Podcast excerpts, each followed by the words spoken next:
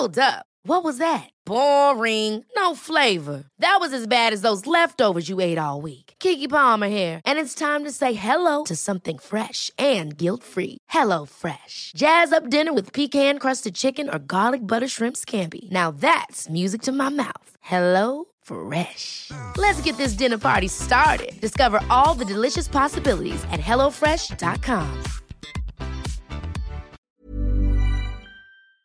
On est en février 2022, c'est l'épisode 228 de, du rendez-vous jeu et on est en plein February Apocalypse. Donc on a la sortie de Horizon Forbidden West, on a également Lost Ark qui est disponible pour le grand public, plein d'actu tech et on va vous parler de tout ça. C'est parti.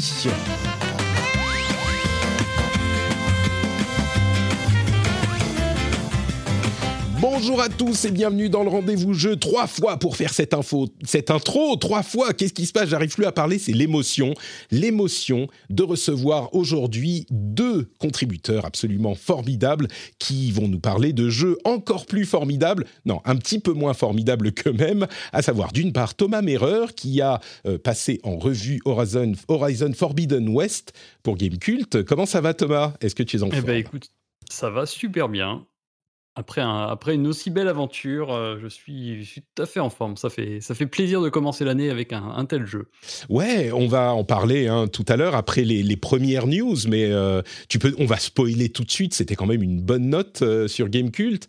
Tu l'as noté, c'était 8 sur 10, c'est ça? Et oui, ouais, ouais, ouais. Très bonne note sur Gamecult. Et je suis curieux de t'en entendre parler vraiment, parce qu'en plus du fait que euh, tu l'as aimé, t'as pas super accroché au premier. Donc, euh, t'étais pas un client déjà gagné à la cause, et pourtant il t'a conquis. Donc, je suis très Oui. très curieux de t'en entendre parler.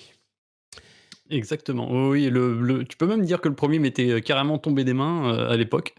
Et je l'ai refait bah, que euh, avec euh, justement Forbidden West à l'horizon, j'ai envie de dire. Donc début d'année, c'était mon, mon jeu des, des vacances, j'ai fait Halo et puis ensuite j'ai enchaîné sur Horizon en me disant ça pourrait être utile pour le test. Donc j'ai refait depuis le début, mais il m'était tombé des mains au bout de 5-6 heures et j'avais vraiment pas accroché du tout. Donc Et- et là, c'est d'autant plus une surprise. C'est pas que tu as été euh, complètement émerveillé quand tu l'as repris juste avant la sortie du second. Donc, euh, bon, on aura des choses à dire, on aura des choses à dire. ouais. Et on aura aussi des choses à dire pour euh, l'un des succès les plus monumentaux de ces dernières années sur euh, Steam, Lost Ark, dont on a parlé un tout petit peu la semaine dernière, mais qui est disponible désormais en free-to-play, hein, puisque c'est un jeu free-to-play euh, sur Steam et qui a fait la deuxième plus grosse euh, quantité de joueurs euh, concurrents sur Steam de l'histoire de Steam. C'était un succès incroyable avec des serveurs qui tombent, des files d'attente interminables. Et pour nous parler vraiment sérieusement, pas comme moi je l'ai fait un petit peu la semaine dernière, mais sérieusement du jeu, on a Eva qui nous rejoint, Eva Martinello. Salut Eva, c'est ta troisième participation au podcast, je crois, quelque chose comme ça? On est heureux de Alors, je compte pas. en tout cas, je suis toujours contente de revenir. Euh, très heureux, très heureux de t'avoir. Euh, tu partages ton temps entre Gameblog, Dottysport, enfin plein de, de sites différents. Et là, tu étais immergé dans Lost Ark, euh, du coup, ces derniers jours. C'est ça. Donc, moi, j'ai pas testé la bêta et j'ai pas eu l'early access. Donc, euh, je suis en plein grind depuis la sortie, euh, comme pour tout le monde. Super, bah écoute, j'ai très hâte de t'en entendre parler dans quelques minutes. Euh, Avant ça, évidemment, je voudrais remercier les patriotes qui soutiennent l'émission, qui ont rejoint la grande famille, qui sont venus comme ça dans l'embrassade générale, s'ils le souhaitent, hein, dans l'embrassade générale des gens qui soutiennent le rendez-vous jeu sur patreon.com slash rdvjeux, à savoir Maë, Emmanuel Fitoussi et Florian Fontier, qui méritent bien un petit tous ensemble. En plus, bien sûr, de Lancelot Davizard, qui est lui aussi un nouveau, mais carrément un, nouveau producteur, euh, qui était patriote depuis un moment et il est passé au, niveau producteur avec le niveau secret caché. Merci à vous tous, Maë, Emmanuel, Florian et Lancelot. Euh, et si vous voulez rejoindre vous aussi la grande famille, c'est sur patreon.com slash rdvjeux. Bon, avant de parler justement des jeux du February Apocalypse euh, qui est là, là en plein, euh, eh ben on a quand même quelques petites news dont on va vous parler. Et donc, bah, je vous propose d'ouvrir la section info à retenir. Il y en a quand même quelques-unes et notamment celle euh, qui m'a particulièrement frappé, c'est ce qui se passe encore encore avec No Man's Sky qui reçoit ça. Alors j'ai même j'ai arrêté de compter. Moi, je fais comme Eva avec ses participations au rendez-vous jeu. Quand on aime, on ne compte pas. Euh, 75. 75e update de No Man's Sky. Mais on a l'impression, hein, parce que ça ne s'arrête jamais. Bon, ça doit être la, je sais pas, la, troisième ou quatrième majeure euh, qui s'appelle euh, Sentinel, je crois, l'update Sentinel de No Man's Sky et qui ajoute encore plein de fonctionnalités, une refonte du système de combat, des mecs euh, qu'on peut apprivoiser, même euh, sur lesquels on peut monter pour se déplacer différemment, etc. Ce qui est vraiment notable dans cette euh, update, c'est que on est, en fait, on a largement passé le stade auquel Hello Games s'est rattrapé du lancement un petit peu catastrophique de No Man's Sky il y a quelques années. Et c'est marrant parce que j'en parle moi à chaque update en disant ouais bon euh, les premières fois c'était genre ah c'est bien ils font des updates ils se rachètent hein. et puis bon là c'est la troisième update vraiment là c'est bon on les pardonne ils ont bien bossé sur le truc et ils continuent il continue, il s'arrête pas. Et la raison pour laquelle j'insiste là-dessus, c'est que Sean Murray, qui, dirige euh, Hello Games, a euh, donné, c'est même pas une interview, c'est une petite discussion avec euh, IGN pour dire, mais vous savez, les updates, nous, on en a une liste qui est longue comme le bras, et il y en a plein qu'on a envie de faire, et on va pas s'arrêter. On va continuer à faire des updates pendant très longtemps. Alors, ne sait pas si elles seront gratuites jusqu'à la fin des temps. Euh, pour le moment, en tout cas, il semble qu'à chaque nouvelle update, ça relance les ventes euh, du jeu. Donc, euh, ils sont plutôt contents de bosser dessus. Mais ils, disent, on va, on va vraiment pas s'arrêter.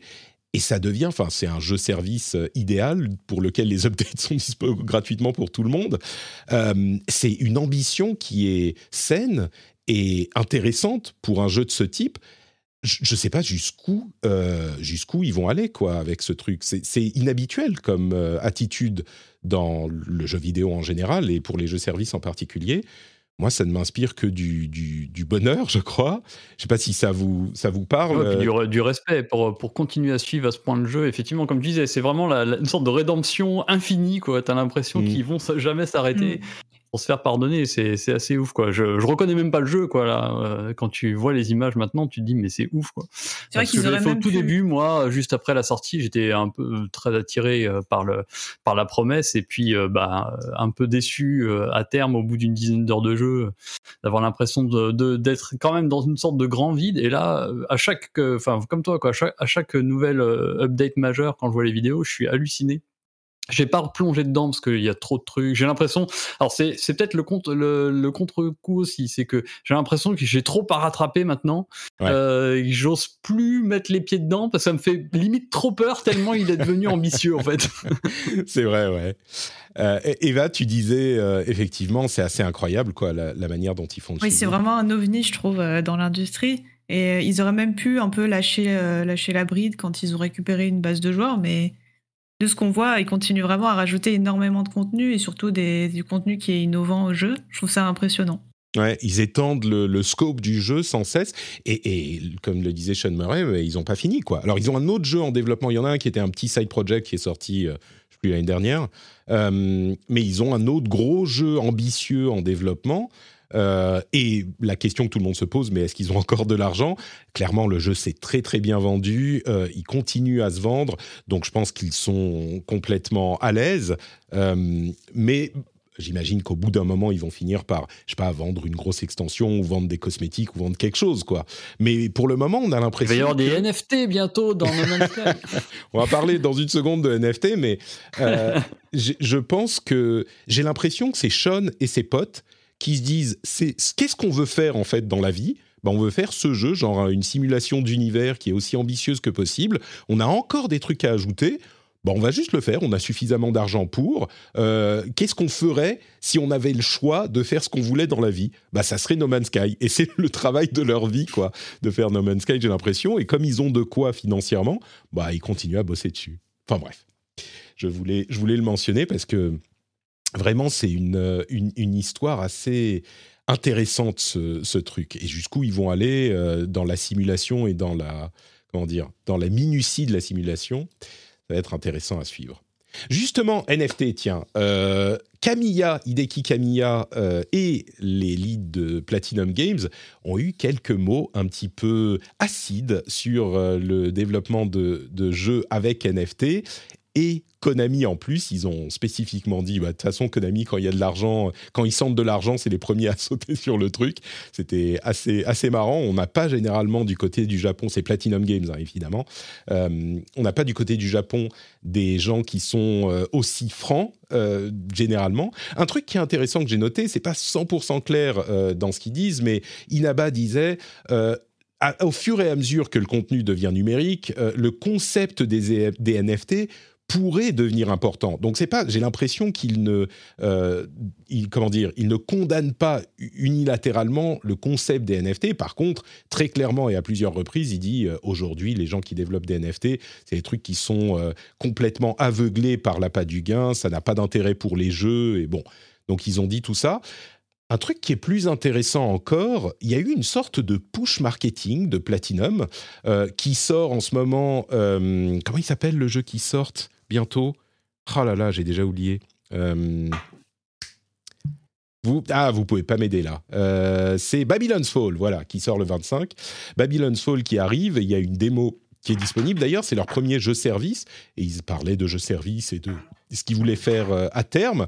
Et le truc qui est intéressant, c'est qu'ils ont mentionné, enfin, ils ont fait plus qu'un appel du pied à Phil Spencer, d'une part pour dire ah si vous voulez ressortir Scalebound, qui était un jeu qui était censé être euh, une exclusivité Xbox à un moment il y a quelques années et qui finalement ne s'était pas faite, et lui il disait oh si vous voulez relancer Scalebound, nous on est complètement pour. Et en plus de ça ils disent et si, quelqu'un veut acheter Platinum, euh, on est complètement pour. et, à plusieurs reprises, genre c'est des appels du pied énormes. Si, Phil Spencer a pas au moins décroché le téléphone pour dire s'il y pense ou pas, euh, je pense que c'est carrément mal poli quand c'est aussi, aussi clair. Mais du coup, euh, bah, je vous pose la question, à votre avis, quelle probabilité on a que le Scalebound soit relancé, qui le jeu qui avait l'air plutôt cool, hein, euh, c'est exclu, et Dieu sait que euh, Microsoft a besoin de, enfin a besoin, euh, pourrait se, retrouver, comment dire, combler son trou de jeux japonais dans son portfolio. Et donc Scalebound, ça serait un truc. Platinum dans son ensemble, ça serait une super bonne affaire. J'imagine qu'ils ils pourraient être intéressés. Donc, euh, allez, Thomas, est-ce que tu penses que Scalebound va être lancé et est-ce que tu penses que Platinum euh, pourrait être acheté par Microsoft, hein, puisque c'est de ça qu'on parle? Est-ce qu'après toutes ces années, on a envie de déterrer Scalebound? Déjà, ça c'est une chose, parce que bah, quand même, ça fait. Il aurait dû sortir il y a 5 ans, euh, donc ça veut dire que voilà, le truc est quand même dans les tiroirs à prendre la poussière depuis pas mal de temps, et c'est toujours c'est toujours casse-gueule, je trouve, d'aller déterrer des, vieux projets comme ça euh, qui, et de les reprendre en main. Je sais pas si c'est si c'est très malin, si le studio est passé à autre chose. Euh, à, ce stade, il pourrait, faire, il pourrait repartir de zéro et l'appeler Scalebound. Oui, alors voilà. Et puis tu vois, et mettre des dragons et voilà. ça, serait, ça, serait, une bonne affaire, je crois. Euh, quant au rachat, bah, je sais pas. C'est vrai qu'en ce moment ils sont chauds. Après, est-ce que, est-ce que, est-ce que il y a suffisamment, enfin, ouais, est-ce qu'il y a suffisamment de, de de grosses licences, j'ai envie de dire. C'est un énorme, enfin voilà, c'est c'est prestigieux quoi. Évidemment, Platinum Games. Ouais, c'est une belle prise de guerre, euh, mais plus symbolique que mm. euh, que rentable, j'ai envie de dire. Est-ce que du coup ça rentre, enfin tu vois, dans l'idée quoi. Je sais pas si euh, ça rentre vraiment dans, mais bon, ce serait évidemment une très belle prise de guerre, bien sûr, bah, comme toutes les, tous, les tous les rachats récents, ce serait une belle prise de guerre, mais Bon, je ne sais pas si, si l'envergure euh, au, niveau du grand public euh, est suffisante pour donner à ce point envie de Microsoft de ressortir son chéquier.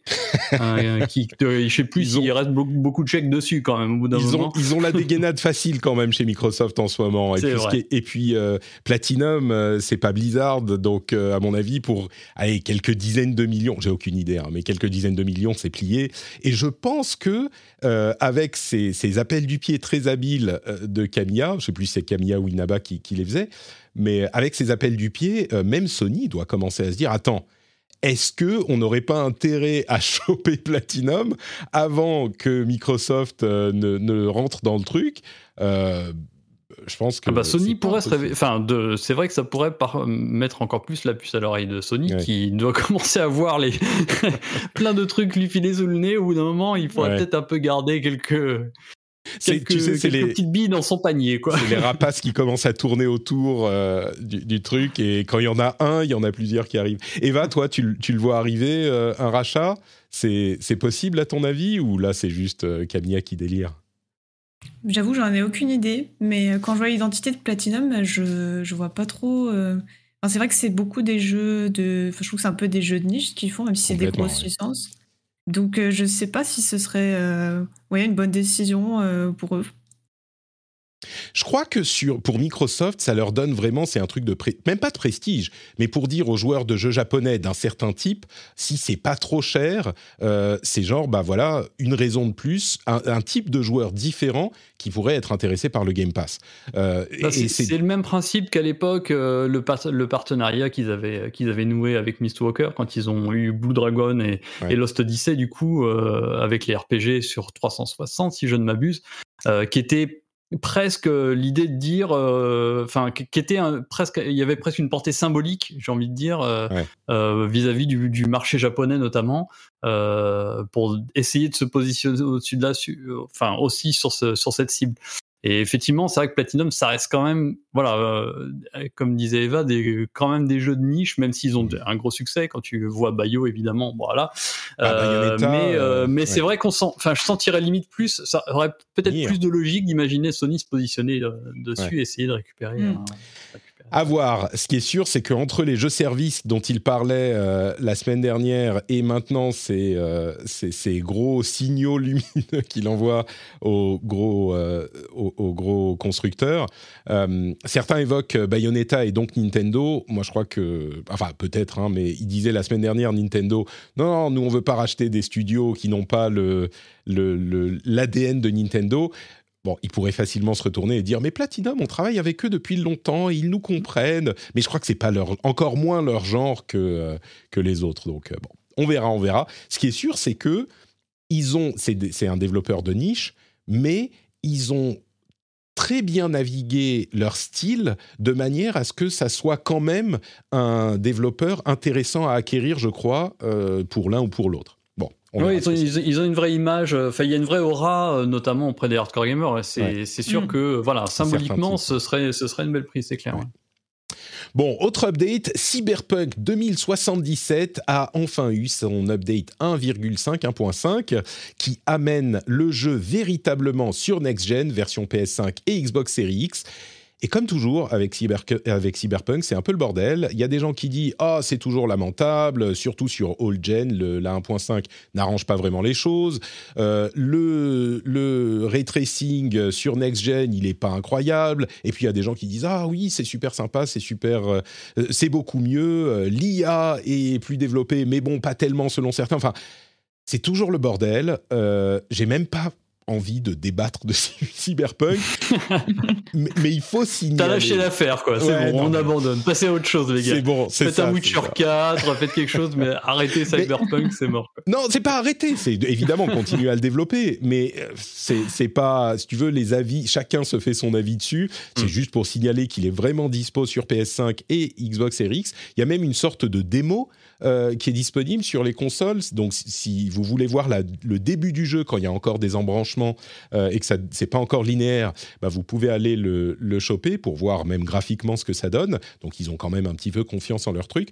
Mais encore plus important que ça, pour moi, euh, le truc que j'ai noté, c'est le nouveau studio du développeur, enfin du directeur du, de Witcher 3, qui s'appelle Konrad Tomaszkiewicz, euh, et qui a pris avec lui différents, euh, différentes personnes qui ont travaillé sur des jeux de euh, CD Projekt Red, donc The Witcher et Cyberpunk, et qui a créé un nouveau studio pour développer un jeu AAA Dark Fantasy sur euh, Unreal Engine 5. Ce qui est très bien, hein, bravo, tant mieux pour eux. Et ils, disent, nous, on veut être beaucoup plus ambiance famille, pas de. Ils, ils disent en gros, on va pas être aussi, comment dire, problématique dans notre gestion du personnel et des calendriers de développement que euh, CD Projekt. Le truc qui m'a fait marrer, c'est leur nom. Leur nom, c'est Rebel Wolves. tu vois, c'est vraiment. Alors, évidemment. Il va y avoir une bonne ambiance euh, quand même au sein de ces projects là. tu sens que c'est les renégats, quoi. Tu sais, c'est. Allez, on se casse, ciao les nazes, quoi. Et on va faire notre structure où on arrêtera de se faire marcher sur la gueule et à travailler jusqu'à 3 heures du matin. Euh, ça fait... enfin, franchement, ça sonne vraiment ça, mais ça donne, ça donne envie. Hein. Moi, je trouve ça, ça, bah, ça donne envie, faire là. Euh. Après, bon, ah, c'est vite dit de dire nous, on fera pas les erreurs euh, du développement toujours quand les studios disent euh, on est un peu familial, il y a aussi cette question d'accord. Donc, est-ce que on, on, mélange beaucoup le travail et la vie avec les collègues et du coup, il y a toujours ces problèmes-là aussi. Mm. C'est pas toujours positif, quoi. Et puis c'est et puis c'est facile à dire au début quand on est dit rebelles qui sommes partis de CD Projekt quand euh, s'ils veulent faire un, gros jeu triple A sur Unreal Engine 5 à un moment il va y avoir 150 200 personnes dans le studio euh, à voir si ça s'ils réussissent à respecter les euh, pas de crunch et pas de boulot le week-end ce qui, on nous dit dans la chatroom, oui, il a 1.5 de, de, Cyberpunk sur PS5 me permet de lancer le jeu et c'était pas gagné. Donc euh, clairement, il y a du mieux, hein, euh, c'est cool. Mais, mais moi, ce qui me fait vraiment marrer, c'est le nom. Euh, évidemment, dans, The Witcher, Geralt, c'est The White Wolf et donc Rebel Wolf, c'est genre, ça, me fait penser en fait quand j'étais adolescent et que je créais genre des personnages, des machins, et que je parlais un petit peu anglais, j'avais fait genre, j'avais dit hein, mon personnage il s'appelle machin Black Sword parce que c'est cool, c'est l'épée noire, c'est trop trop badass, tu vois. Et là ça fait vraiment ça. C'est on est les Rebel Wolves. C'est je vois bien les Polonais, tu vois, qui euh, qui se disent ouais nous on est des des vrais loups et on va bon bref c'est marrant, mais euh, bon courage à eux en tout cas. Et puis dernière news que je voulais évoquer, c'est Call of Duty. On se demandait ce qui se passait avec cette version upgradée de euh, Warzone dont on entendait parler comme une des versions, des nouvelles versions de Call of Duty qui devaient arriver dans les deux prochaines années. Et les développeurs en ont un petit peu parlé en disant, en expliquant pourquoi il faut une nouvelle version de Warzone. En gros, ce qu'ils disent, euh, techniquement, le moteur du jeu et le, le, jeu en lui-même, euh, ils sont un petit peu fucked. Ils ont dit, we fucked stuff up. En voulant faire de Warzone un jeu indépendant, mais qui incluait aussi Vanguard et qui incluait euh, Black Ops 4 et qui, enfin, en gros, ça a l'air d'être une cathédrale faite en cartes et tout tient avec des morceaux de scotch. Donc, la raison pour laquelle il y a cette, cette mise à jour de Warzone, c'est que ils ont besoin de repartir sur des bases saines. Et c'est l'explication qui est plutôt cohérente. Donc euh, voilà pourquoi. Et c'est sans doute une bonne chose.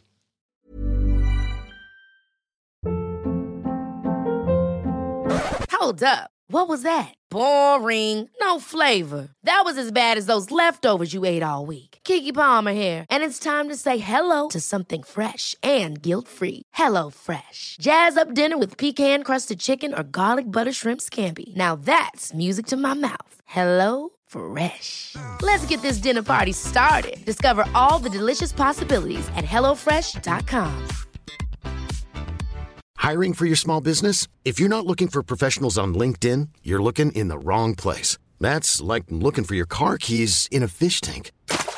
LinkedIn helps you hire professionals you can't find anywhere else, even those who aren't actively searching for a new job but might be open to the perfect role. In a given month, over 70% of LinkedIn users don't even visit other leading job sites. So start looking in the right place. With LinkedIn, you can hire professionals like a professional. Post your free job on linkedin.com slash achieve today. Écoutez, euh, je crois que le moment est venu, le moment que vous attendiez tous, le moment de parler, j'allais dire, est-ce qu'on va parler du Patreon, mais on va attendre encore un petit peu parce qu'il faut qu'on parle quand même de Horizon Forbidden West dans le cadre de nos jeux du moment. Et le jeu du moment de Thomas, c'est euh, Horizon Forbidden West. Tu l'as testé, c'est de, tu t'as fini il y a une petite semaine euh, le oui, test. il, y a... une dizaine de jours même. Le test est fini depuis une semaine et j'ai fini le jeu il y a le week-end avant encore. Ouais. Alors, je sais même pas par où commencer euh, sur Forbidden West. C'est un morceau tellement énorme Euh, c'est sans doute, alors on ne sait pas ce qui va arriver dans le reste de l'année, mais à ce stade, euh, c'est la plus grosse euh, sortie de l'année, le, plus gros candidat au titre de Gotti. Et ça sentait plutôt bon depuis le début. Ils ont envoyé le, code trois semaines avant, ils ont autorisé les gens à le dire. Enfin, généralement, quand tu fais ça au niveau marketing, PR, c'est que tu as confiance en ton jeu. Évidemment, suite d'un jeu hyper successful Horizon Zero Dawn, inattendu un petit peu, euh, venant de, de, Merde Et le, nom du développeur m'échappe. Euh, Guerrilla, Guerrilla. Games, bien sûr. Euh, bref, je ne sais pas par où commencer. Est-ce que tu peux nous dire euh, ce que tu en as pensé et nous donner un petit peu de contexte sur le, le jeu qui sort, je le rappelle, euh, vendredi, donc euh, demain, au moment à minuit, au moment où vous écouterez cet épisode, euh, à moins que vous, vous, le jetiez dessus, il sera a priori Je sais que tu as déjà mis ton réveil à minuit une. Malheureusement, j'ai les enfants, donc euh, je vais ah. essayer de dormir un peu. On rappelle, tiens, une dernière fois, si vous êtes séduit par euh, l'idée d'avoir le jeu après avoir entendu Thomas en parler, n'oubliez pas que vous pouvez l'acheter sur PS4 et bénéficier de la version PS5 gratuitement, alors que la version PS4 est moins chère de 10 euros. Il faut aller sur le web si vous avez une PS5 pour faire l'opération, mais ça a été confirmé, comme on le disait la semaine dernière.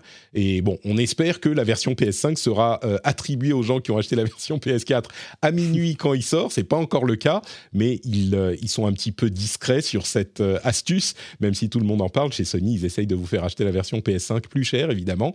Mais, normal. mais voilà, normal. Donc Thomas, bref, j'ai trop parlé, dis-nous tout sur Horizon Forbidden West.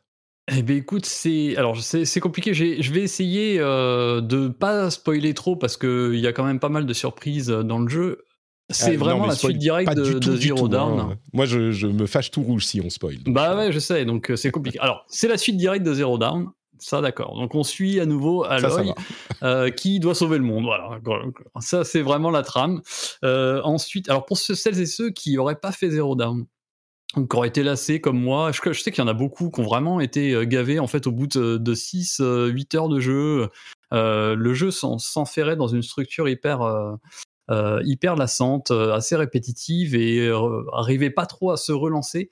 donc déjà, petite précision hyper importante, il y a un bon previously façon série télé au, tout début du jeu. Hein. Il y a une, longue cinématique voilà, qui résume toute la trame du premier épisode de manière assez intelligente et il y a un prologue, on va dire, de une heure et demie, deux heures, euh, donc en guise de tutoriel et tout, euh, qui est vraiment assez malin, euh, qui fait extrêmement bien le lien entre les deux aventures. Alors il y a beaucoup de clins d'œil quand même au 1, évidemment, mais je, je, pense que voilà, si vous n'avez pas fait le 1, il y, a, il y a, vraiment moyen de suivre sans trop de soucis euh, de tout ce qui est raconté euh, ensuite. C'est vraiment une nouvelle trame, euh, donc il n'y a pas trop de. Et le, jeu est assez, voilà, assez didactique et, et, raconte très bien son histoire. Et c'est d'ailleurs moi ce qui m'a énormément séduit. Je trouve qu'il y a un bond en avant au niveau de l'écriture qui est assez remarquable.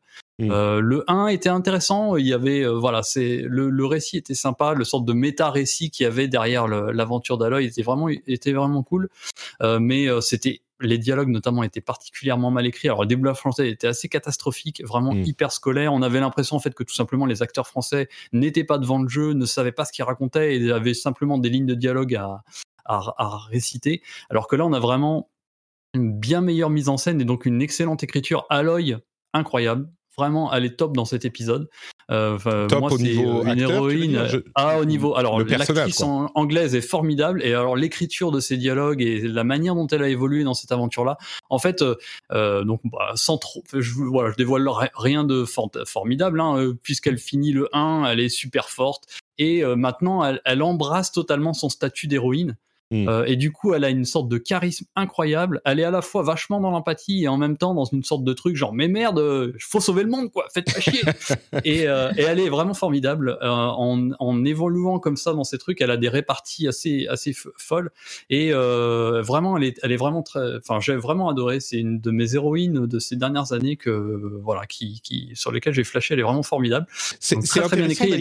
Il y, y, a plein de choses à dire, mais sur ce point, on peut noter que au lancement du premier et même à l'annonce, il était, on était dans une période encore, on va dire l'annonce c'était 2016 peut-être, dans une période où on était encore dans une industrie où il n'était pas certain, enfin où certains doutaient du potentiel de vente d'un jeu avec une héroïne. Et je crois que, en particulier Horizon, Horizon Zero Dawn, a tordu le coup à cette idée et qu'en interne, Guerrilla, ils avaient dû se battre pour faire d'Aloy une femme. Euh, et, le succès du jeu, je relis à ce que tu disais tout à l'heure, le succès du jeu a carrément euh, débloqué le budget, on a l'impression, qui était déjà un gros budget hein, pour le premier, mais on a l'impression que Sony a dit, OK, on tient une licence euh, de fou, là on va mettre encore plus d'argent qu'on en avait mis dans le premier, et, et, toute la valeur de production, donc tout ce qui était peut-être, qui avait été un petit peu renié sur le premier, a été, ils ont mis de l'argent sur les cutscenes, les, enfin même pas les cutscenes, mais les dialogues euh, qui sont mieux animés, euh, qui, l'écriture qui est meilleure, etc. Et ils, ont ouvert les vannes du, du, portefeuille, quoi. ouais, clairement, clairement. Et alors, euh, juste pour répondre à Cien31 qui demande pour la VF, ouais, même la VF, les, doublages sont vraiment très bons pour cet épisode-là, vraiment meilleurs. Euh, donc là, euh, tu peux y aller tranquille. Moi, j'ai fait les deux. J'ai mis euh, un peu en VO et puis pas mal en VF pour l'aventure principale avant de rebasculer en VO pour le endgame. ça permet de mieux suivre quand même voilà, dans le rythme de l'action. En plus, elle donne beaucoup, beaucoup d'indications pendant le jeu. Elle se parle beaucoup, elle aide le joueur. Alors ça, je sais que Exerve, ça l'a gavé. Ouais, j'allais te poser la question. il aurait voulu une option pour que pour que ça. Toi Ouais, pour, au moins pour qu'on puisse qu'elle attende un petit peu plus avant qu'elle donne les en indices pour le puzzle. Voilà, elle, elle, guide beaucoup. Elle dit ah si jamais je poussais cette caisse, peut-être que. voilà, elle est, elle est, beaucoup dans ce truc-là. Euh, mais elle le fait quand même au bout d'un moment où, où, le joueur est bloqué. Mm. Euh, tu vois, bon, euh, c'est c'est fait de manière assez subtile quand même. Donc moi ça ça t'a moins gêné que, que Et comme je lui expliquais aussi, je trouve que c'est une aventure tellement épique, tellement gigantesque qu'en même temps, et, très solitaire finalement, tu, tu, traverses vraiment des contrées euh, voilà très vastes où tu te sens parfois super seul, et d'avoir finalement euh, euh, Aloy euh, comme compagnie qui te parle, qui se mmh. parle mais en te parlant quoi je trouve ça finalement euh, assez cool parce que bah là tu je sais pas il se noue une relation entre le joueur et la ou la joueuse et ce personnage là et donc c'est mmh. c'est vraiment plutôt bienvenu donc ça c'est cool. D'accord. Euh, et donc là je voulais je voulais rebondir ce que tu dis sur ce que tu disais. En fait euh, au-delà du budget où on sent qu'effectivement ils ont mis euh, ils ont mis les petits plats dans les grands il y a pas de souci on sent surtout qu'ils ont fait un petit peu ce travail que bah, que c'est très très bien fait Ubisoft. La remontée des critiques c'est-à-dire, on mm. a l'impression qu'ils ont sorti le calepin, tu vois. Et alors, qu'est-ce qu'ils ont dit? Ils ont dit ça, c'était ça, c'était pas mal. Et ils ont vraiment fait une sorte de listing, une sorte de to-do list gigantesque en disant, ok, donc les forces du jeu, c'est ça. Les gens, ils ont kiffé ça. Par contre, ça, ça les a gavés, ça, ça les a gavés, ça, ça les a gavés. Qu'est-ce qu'on peut faire? Alors, c'est hyper scolaire et du coup, parfois, ça peut donner un peu l'impression qu'on est juste sur une version 1.5 de, de Zero Down parce que tu sens qu'ils ont juste retravaillé certains éléments pour les améliorer et pas forcément les pousser complètement de ouf. Et en même temps, euh, du coup, ça donne que maintenant, tu as un gameplay, une narration et un truc tellement cohérent, tellement super bien construit que euh, le jeu est vraiment, euh, vraiment métamorphosé en fait. Donc il n'y a pas énormément, c'est pas bouleversant quand tu as fait Zero Down, et en même temps, je trouve que du coup maintenant le jeu a gagné en, avec ces, toutes ces améliorations s'accumulent pour donner vraiment une aventure vraiment beaucoup plus réjouissante que, que le premier quoi. Et donc, on disait avant euh, de commencer à vraiment, euh, en, vraiment l'émission, toi, tu n'avais pas accroché au premier. Euh, celui-là, il t'a clairement séduit. Est-ce que tu arrives à mettre le doigt sur ce qui fait que celui-là fonctionne pour toi, là où le premier, euh, t'étais un peu tombé des mains? Je sais qu'il y a beaucoup de gens qui nous disent le premier, il, il avait l'air sympa, mais moi j'ai pas pu. Il y avait un rythme peut-être un petit peu trop lent ou ce genre de choses. T'arrives à, à mettre le doigt sur ce qui, ce qui fait que celui-là t'a happé alors que l'autre n'y est pas arrivé? Écoute, j'espère. Je pense, je pense euh, déjà, euh, bah, comme je disais, la narration, ça joue quand même beaucoup parce que c'est un mm. jeu qui est assez bavard. Et euh, mine de rien, c'est vrai que là, c'est vraiment hyper intéressant de ce point de vue-là. Ce que j'ai adoré moi personnellement, beaucoup plus dans cet épisode, c'est l'exploration de l'open world. Bon, déjà, on va pas se, on va pas se leurrer. sur PS5, c'est une claque euh, esthétique, euh, graphique, technique. Euh, c'est sûr que ça aide. On va pas se mentir, le jeu est vraiment magnifique. Euh, et l'open world est vraiment super cool. Euh, Mais hyper attends, tiens, varié. sur, la, sur Ouais. la question graphique, euh, en voyant les trailers et en voyant les comparaisons entre la version PS4 et PS5, c'est vrai que la version PS5 est plus belle, en particulier quand on voit les écrans genre un à côté de l'autre, on se dit ah bah ouais, là il y a beaucoup plus de végétation, là il y a des textures qui sont beaucoup plus fines, il y a plus de feuilles dans les arbres, etc.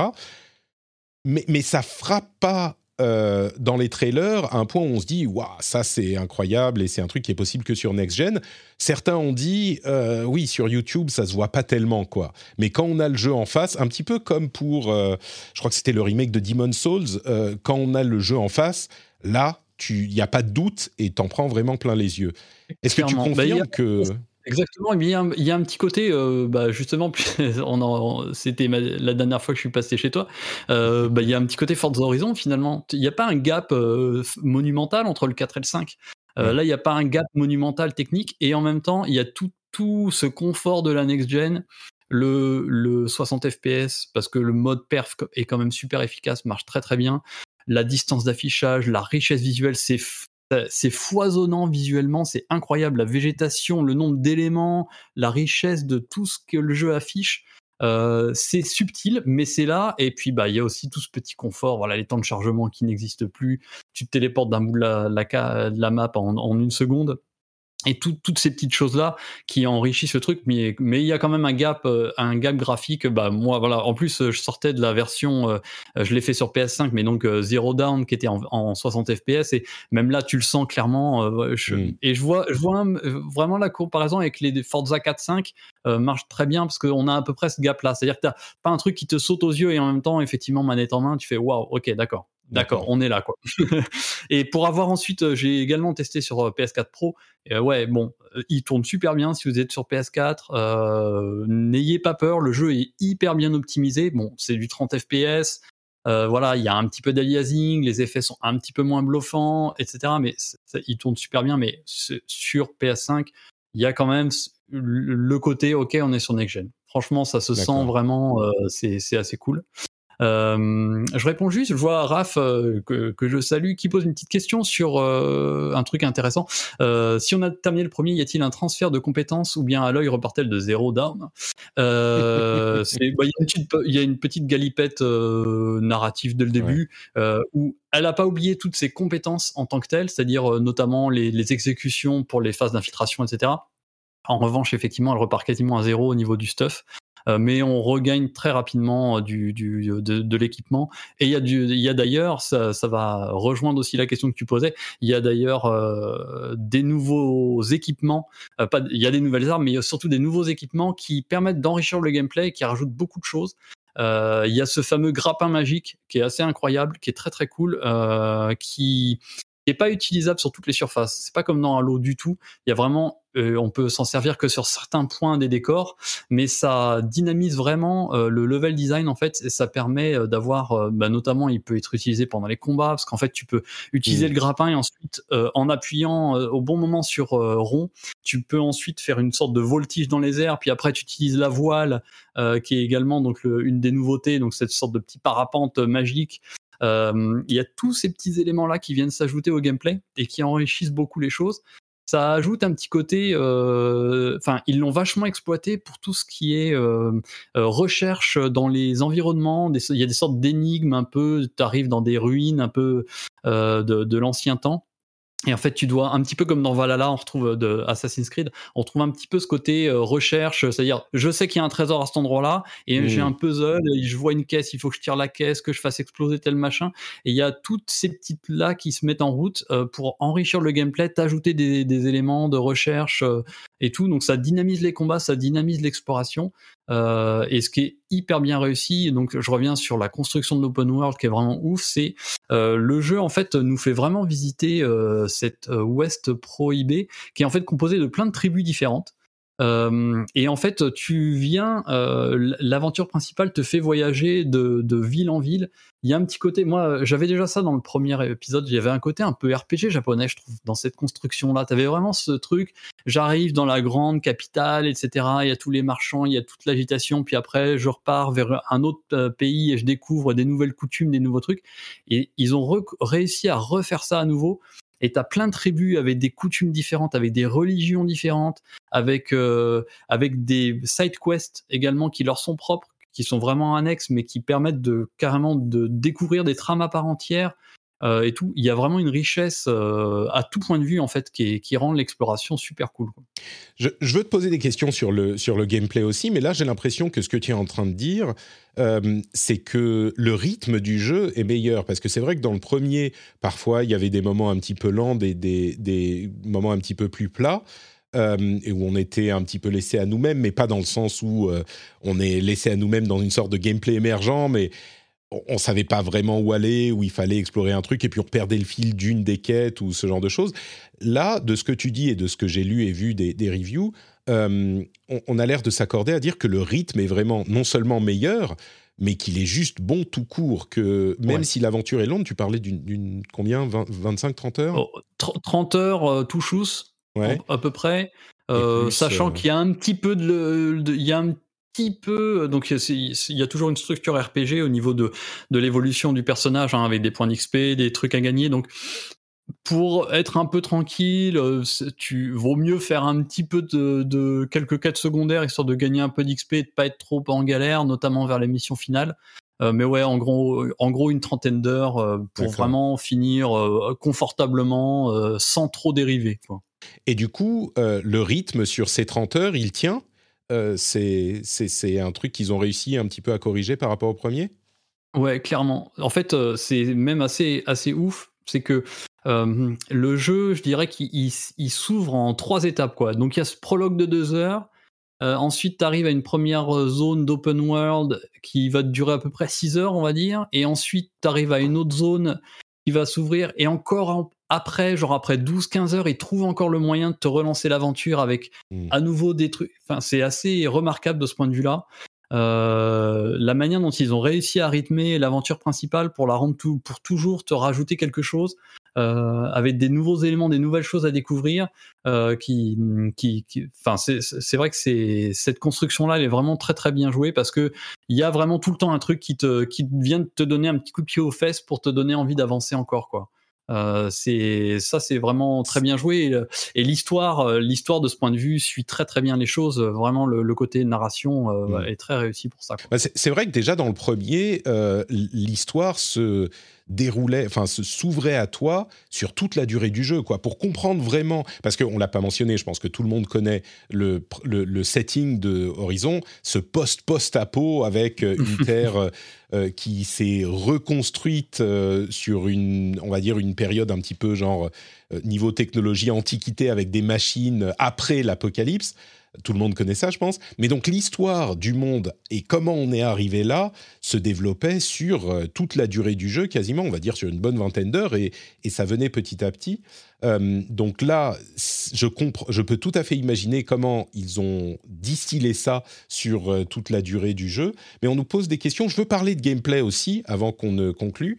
Mais euh, on a des questions à la chatroom. Est-ce que on a le syndrome de l'open world avec un, arbre de Noël d'icônes qui était, on, rappelle encore, hein, Horizon, le premier, il était sorti, je crois, un mois avant Breath of the Wild. ouais. Aïe. Et, donc, évidemment. Et là, il sort juste avant Elden Ring. Le mec, ils ont tout compris.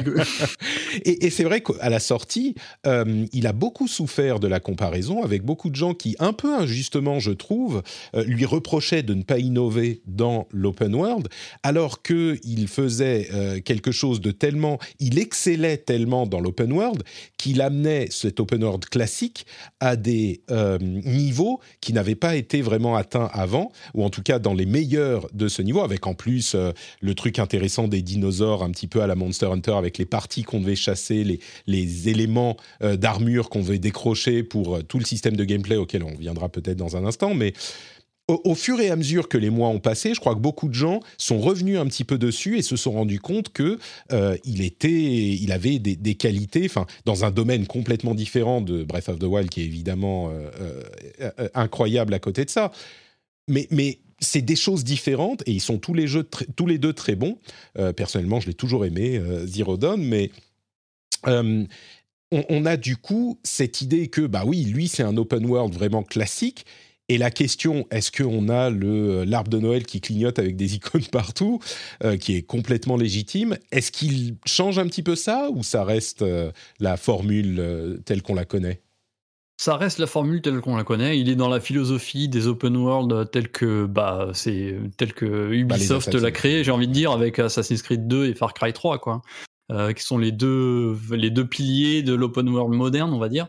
Euh, donc, il est clairement sur cette euh, recette-là. Après, ce qu'ils ont compris quand même, c'est déjà alléger le HUD, euh, qui aide beaucoup mine de rien à là il y a une sorte de système automatique en fait où d'un il faut glisser sur le pavé tactile pour remettre le HUD en complet et puis au bout de quelques secondes il se réefface donc ça, mm. je trouve ça assez malin parce qu'il y a vraiment un truc très dynamique qui permet de, du coup, de repasser facilement en mode immersion. Je suis tout seul dans, euh, dans, mon, dans à me promener, etc. Et puis dès que j'ai besoin d'informations, juste un petit clic et puis il y a tout qui s'affiche. Euh, par contre, effectivement, ouais, ça reste quand même la, le festival de l'icône. Euh, après, euh, ben, c'est festival de l'icône, mais sur ta map. Euh, donc, euh, si tu veux passer en mode euh, full aventurier, dé déconnecter tout ton HUD et puis pas utiliser ta carte et simplement te guider par rapport à, à ce que tu vois à l'écran, bah, rien ne t'empêche de le faire. Comme dans les Assassin's Creed Action RPG, la trilogie Origins, Odyssey, Valhalla, il y a le même, il y a le même truc open bar quoi. Si tu veux y aller comme ça, tu peux le faire et j'entends cette critique, hein, mais dans un sens, elle me tracasse pas plus que ça parce que je trouve finalement bah, avoir une carte avec les avec des petits points d'interrogation qui disent tiens bah si t'allais là tu découvriras peut-être tel truc bah ça me choque pas sachant que tu peux totalement t'en passer qu'il y a ce côté très intelligent de level design de l'open world qu'on retrouve bah, dans Breath of the Wild, euh, euh, qui est ce côté, euh, ce truc au loin que je vois là-bas, il a l'air intéressant. Et mmh. effectivement, tu, tu, vas le voir et effectivement, généralement, il y a un truc intéressant à la clé. C'est, c'était pas pour rien que je voyais cette sorte de forme bizarre. Il y avait quelque chose effectivement derrière cette colline. Euh, Valhalla fait ça super bien aussi. Donc, j'entends la critique, mais en même temps, euh, je, ça me, voilà, ça me ça, ça me tracasse pas moi ça fonctionne ça, me, ça me tracasse pas d'avoir ça je trouve ça plutôt cool de te dire bon si t'as envie d'y aller vraiment en mode complétiste je veux faire tous les points d'interrogation machin et sinon tu en te promenant simplement dans l'open world tu vas être euh, attiré par des événements, même par des sons. Parfois, tu vas entendre au loin des, des trucs, qui, des, les machines qui se combattent ou, euh, ou des bruits mécaniques qui vont t'attirer, etc. Donc, euh, c'est plutôt bien fait de ce côté-là, quoi. Ah, écoute, euh, tout ça est très enthousiasmant. Euh, un autre élément, mine de rien, qui compte un tout petit peu, hein, c'est celui du, gameplay. Et dans euh, Horizon, c'est assez particulier le gameplay parce qu'il y a le combat, évidemment, avec des humains qui jouent, qui est bon, une partie du gameplay. Et puis il y a le combat avec les créatures, les dinosaures robots qui compte aussi et qui est un élément important du gameplay puisqu'on a euh, tout cet aspect euh, chasse et équipement et donc qui se lie au côté RPG sur lequel on nous pose des questions aussi avec les armures qui donnent des capacités spéciales, les armes dont il y a plusieurs types et plusieurs modèles dans les types avec différents types de munitions, etc. Mais ça fait beaucoup de choses pour le gameplay évidemment pour un jeu aussi riche. Euh, qu'est-ce que tu, tu, peux nous en dire moi, j'ai vraiment l'impression, d'après les trailers, que le gameplay combat a été beaucoup amélioré. Mais d'après ce que je comprends, ces améliorations sont dans tous les aspects euh, du gameplay. Euh, est-ce que le jeu est fun à jouer, quoi ben, Je pense que c'est vraiment sur ce côté-là qu'on va sentir le plus le côté 1.5. C'est-à-dire, ok, on a fait ça, on a réussi, ça, on a raté, ça, on a réussi, ça, on a raté, et qu'est-ce qu'on va du coup pouvoir faire? Euh, pour améliorer les trucs. Les combats contre les machines, ils restent toujours complètement dingues, euh, avec un petit peu plus d'armes. Ils ont enrichi un peu l'arsenal, notamment avec une sorte de, de lance-disque euh, hyper efficace pour décrocher les pièces d'armure. Ils ont rajouté des, des attaques élémentales. ils ont et les les robots qui nous font face ont également parfois des sensibilités différentes. Même un même type de robot peut parfois avoir plutôt des attaques de feu, plutôt des attaques de glace et donc être sensible à, l'un ou à l'autre. Donc ils ont vraiment diversifié tout ça. On se retrouve avec euh, vraiment une architecture. Euh, euh, bah, en fait, c'est plus dense, quoi. Du coup, tu as plus d'éléments et les combats sont, vachement intéressants. Et puis, ils ont encore, il y a toujours ce système de, de craft, comme tu disais, où tu peux améliorer tes équipements avec des pièces de, des dinosaures, enfin des robots, parce qu'il n'y a pas que des dinosaures, en, notamment certaines pièces qui, que tu dois détacher particulièrement, c'est-à-dire euh, si tu attaques euh, une des nouveaux, euh, une des nouveautés du bestiaire, il y a des sortes de chauves-souris géantes. pour, pour upgrader une des armures, il faut que tu décroches les crocs de la chauve-souris. Donc avec les flèches pendant le combat, il faut que tu arrives à viser les trucs pour avoir cette pièce en particulier. Et ils font ça pour pas mal de bah, d'amélioration d'armure. et il y a tous ces éléments-là qui sont qui sont mis bout à bout et qui enrichissent beaucoup les choses. Et ils ont pas bouleverser le combat contre les humains, mais euh, je trouve qu'il est toujours un petit peu fouillis. Euh, En revanche, il y a maintenant un système de combos avec euh, plein de, ah. de, combos à débloquer. Et ça, je trouve que ça dynamise vraiment le truc, surtout que le sound design est vraiment top. Il y a vraiment un feedback des attaques qui est vraiment hyper plaisant. Quoi. Tu sens que ça fait clac, ça, ça punch. Quoi. Mm. Ça, c'est vraiment hyper plaisant. C'est ce que je voulais euh, entendre, une histoire de dynamisation du combat contre les, les, humains, et un système de combo peut fonctionner pour ça, parce que c'est qu'on passe quand même pas mal de temps à le faire, et tirer à l'arc, c'était toujours cool, mais le corps à corps, c'était pas tout à fait ça, quoi. Ouais, mais là ils sont ils ont bien amélioré ça et ils ont euh, ajouté également deux petites choses. Ils ont ajouté via l'arbre de compétences des sortes de compétences spéciales, des attaques spéciales en fait pour certaines armes que tu débloques via l'arbre de compétences qui est devenu assez, assez grand, assez mm. immense. Euh, donc avec R1, euh, au lieu d'utiliser R2, tu vas débloquer une attaque euh, spéciale, par exemple, je sais pas, avec l'arc de chasseur, tu vas envoyer une, une flèche qui va déstabiliser certaines cibles. C'est-à-dire que sur les sorte de petit vélociraptor par exemple, si tu utilises cette attaque-là, euh, ça va carrément les foutre par terre et du coup tu pourras tout de suite faire euh, une attaque euh, ultime pour essayer de les, les désinguer en un seul coup. Euh, il y a plein de, petites, de petits ajouts, des flèches multiples avec euh, tel autre upgrade que tu peux avoir. Et euh, Aloy a également une nouvelle lance qui maintenant a une sorte de, de super pouvoir, un peu comme dans Destiny, tu sais, où tu finis par charger ta jauge et puis tu utilises le super. Là, c'est un petit peu le même principe. Ah, ça me parle ça. Ah, et qui, quel, quel même principe elle va avoir. mais dis pas, dis pas, attends, attends, dis pas, ah, raconte, pas raconte pas, raconte pas, Mais c'est pareil, par le, tout se passe dans le, tout se passe dans le l'arbre de compétences. Et voilà, toutes ces compétences. Euh, et je trouve que ça, ça, pareil, ça ajoute au combat, ça t'ajoute des nouvelles euh, options euh, à adapter selon les situations, selon les monstres que tu vas avoir, etc. Hmm. Donc c'est plutôt bien joué de leur part. J'ai envie de te poser une question, pas provoque, mais pas, je veux pas finir sur du négatif, mais tu as l'air de quand même lui trouver d'énormes qualités. Euh, qu'est-ce qui fait que tu lui as pas mis 9 et que tu t'es arrêté à 8 Alors après, les chiffres, on sait, ça, ça dépend des affinités de chacun et tout, mais, mais je suis curieux parce que là, tu lui, tu l'encenses quand même pas mal, mais malgré tout, tu as estimé que euh, c'était excellent, mais pas genre le top de ce, que, ce dont tu aurais rêvé, et c'est peut-être un truc qui va parler à tes sensibilités à toi. Mais je suis curieux du coup, euh, qu'est-ce qui fait qu'il est un, un tout petit peu en retrait par rapport, euh, peut-être par rapport au, au, meilleur jeu que, que tu as vu euh, de ta vie? Bah, c'est pas de la tambouille interne, mais euh, bon, quand, tu, quand tu notes un jeu, tu le fais quand même en fonction d'une ligne éditoriale. Hmm. et sur Gamecult, le 9, c'est quand même le, effectivement le top du top. Ça se hmm. file pas à n'importe qui. Et moi, je trouve, j'en on discute assez peu des notes. Hein. Euh, je suis globalement super libre. On discute ensuite quand il y a vraiment des débats et je voilà euh, avec quand, tu, quand tu te poses toi-même la question. Voilà, quand tu dis est-ce que quand même on y va, est-ce que ouais finalement ce serait plutôt 6 quand même vu ce que tu dis et tout? Bon, il y a, y a, une harmonisation comme ça, mais là clairement c'est moi qui me suis dit euh, euh, tout simplement le 9 tu le files à un jeu qui qui, je, trouve, en fait, il manque ce truc d'originalité, quoi. Hmm. C'est-à-dire que ce, n'est, entre guillemets, je le dis pas de manière péjorative, mais ce n'est qu'une suite.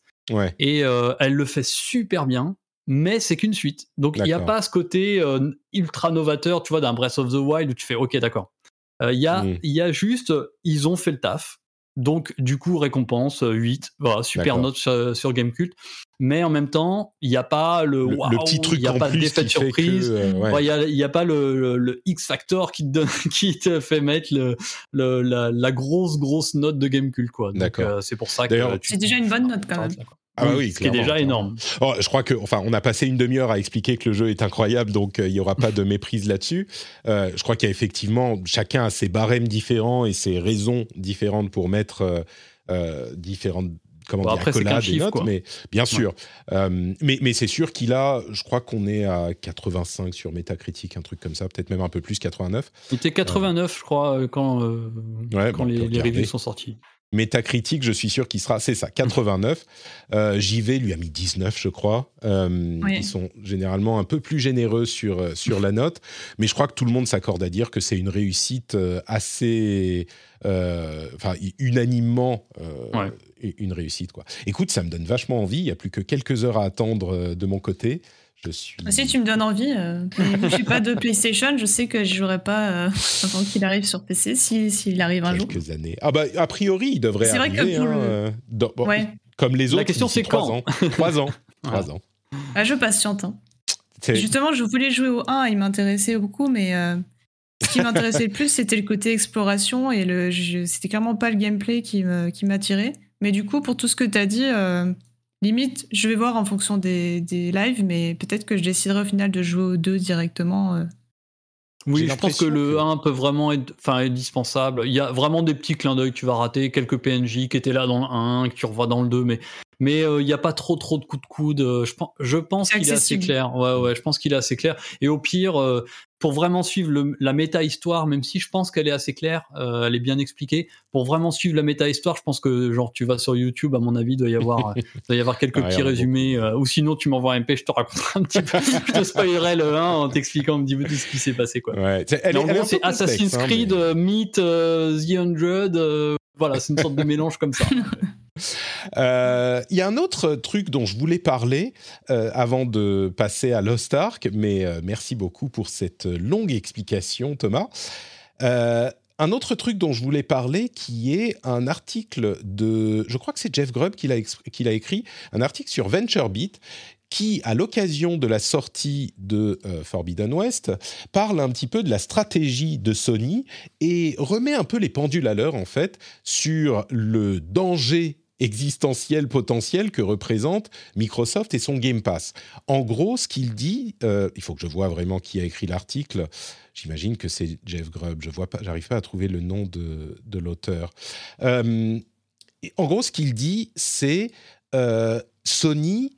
Évidemment que oui, c'est bien Jeff Grubb. Euh, évidemment que Microsoft est euh, une pas une menace, mais suit sa voie avec le Game Pass et c'est une chose à laquelle ils vont devoir répondre. Mais Sony montre avec Horizon un truc qu'on savait tous déjà, c'est qu'ils ont leur propre force et que euh, leur expertise dans les grands jeux narratifs hyper chers, qui clairement sont, compli- sont compliqués financièrement à mettre dans une sorte de Game Pass en Day One, euh, et ben cela, c'est une très grande force qu'ils ont, dont ils sont conscients, et qui est un petit peu, à ce stade encore, leur euh, spécificité.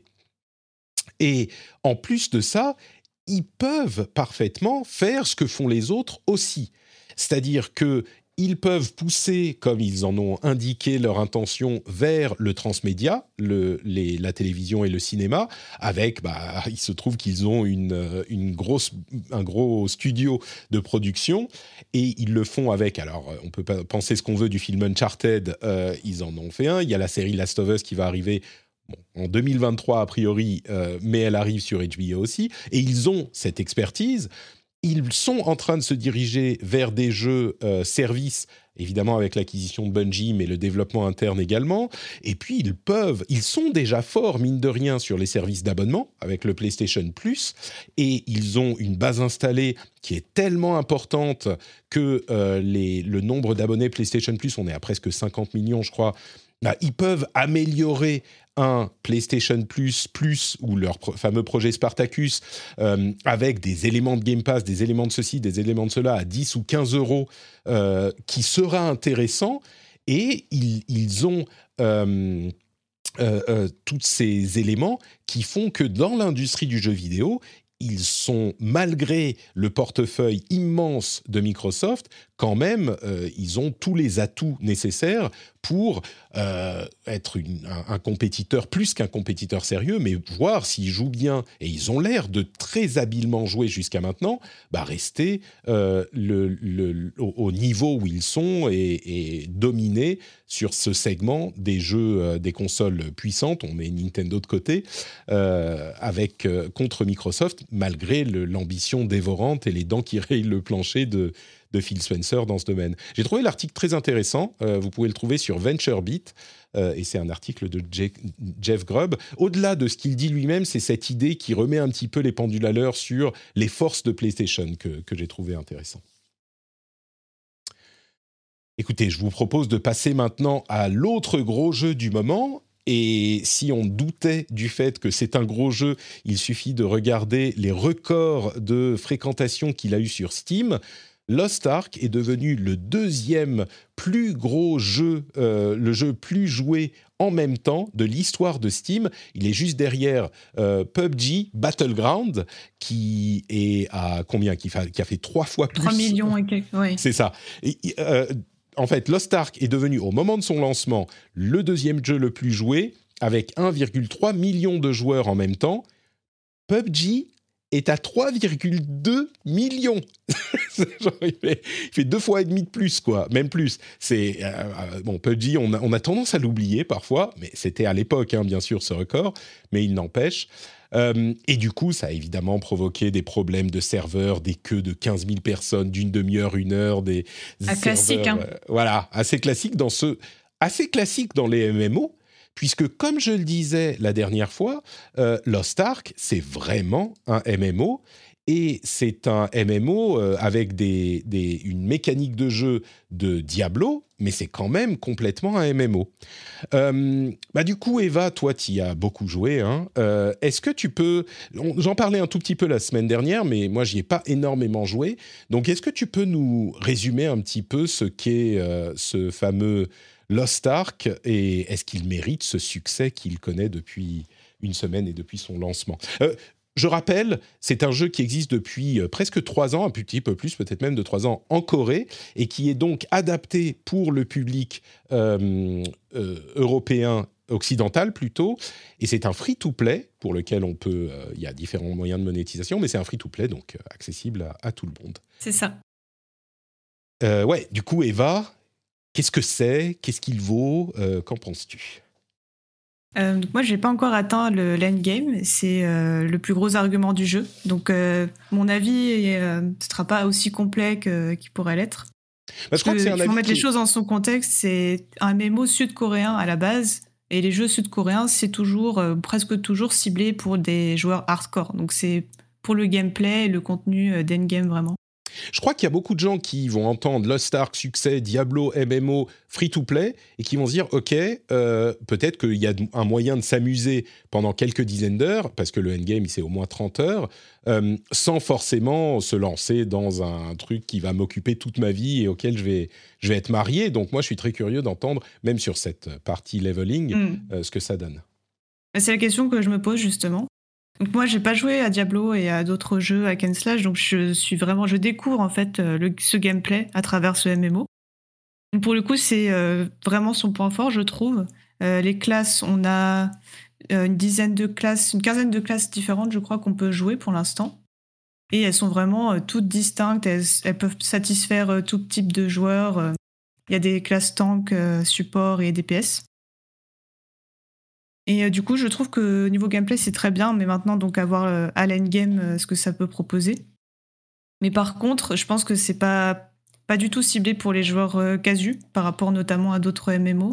C'est vrai. Donc c'est pour ça que je suis assez surprise de son succès. Après, c'est vrai qu'il arrive peut-être à un bon timing, à une période de, de, blanc pour tous les joueurs compétitifs.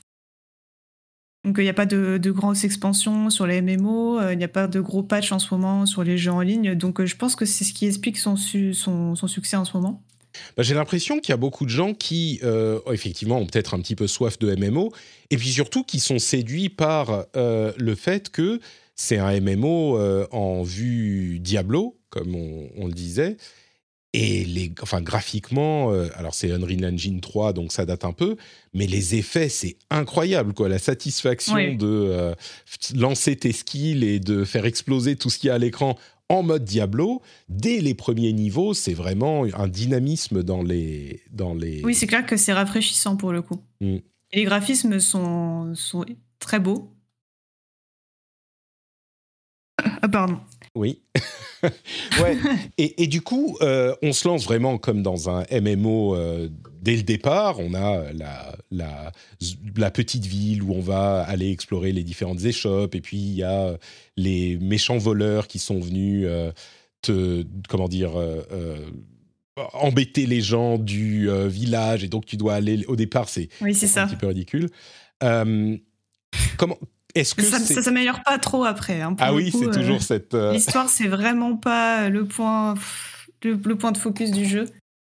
Moi, pour l'instant, euh, pour aller jusqu'au niveau max, je m'amuse, mais sans plus. Ah oui. Vraiment, l'histoire, j'ai essayé de, de, suivre, mais c'est tellement. c'est assez plat en fait. Il y a pas vraiment de. On s'attache pas vraiment aux personnages parce qu'ils sont pas vraiment développés.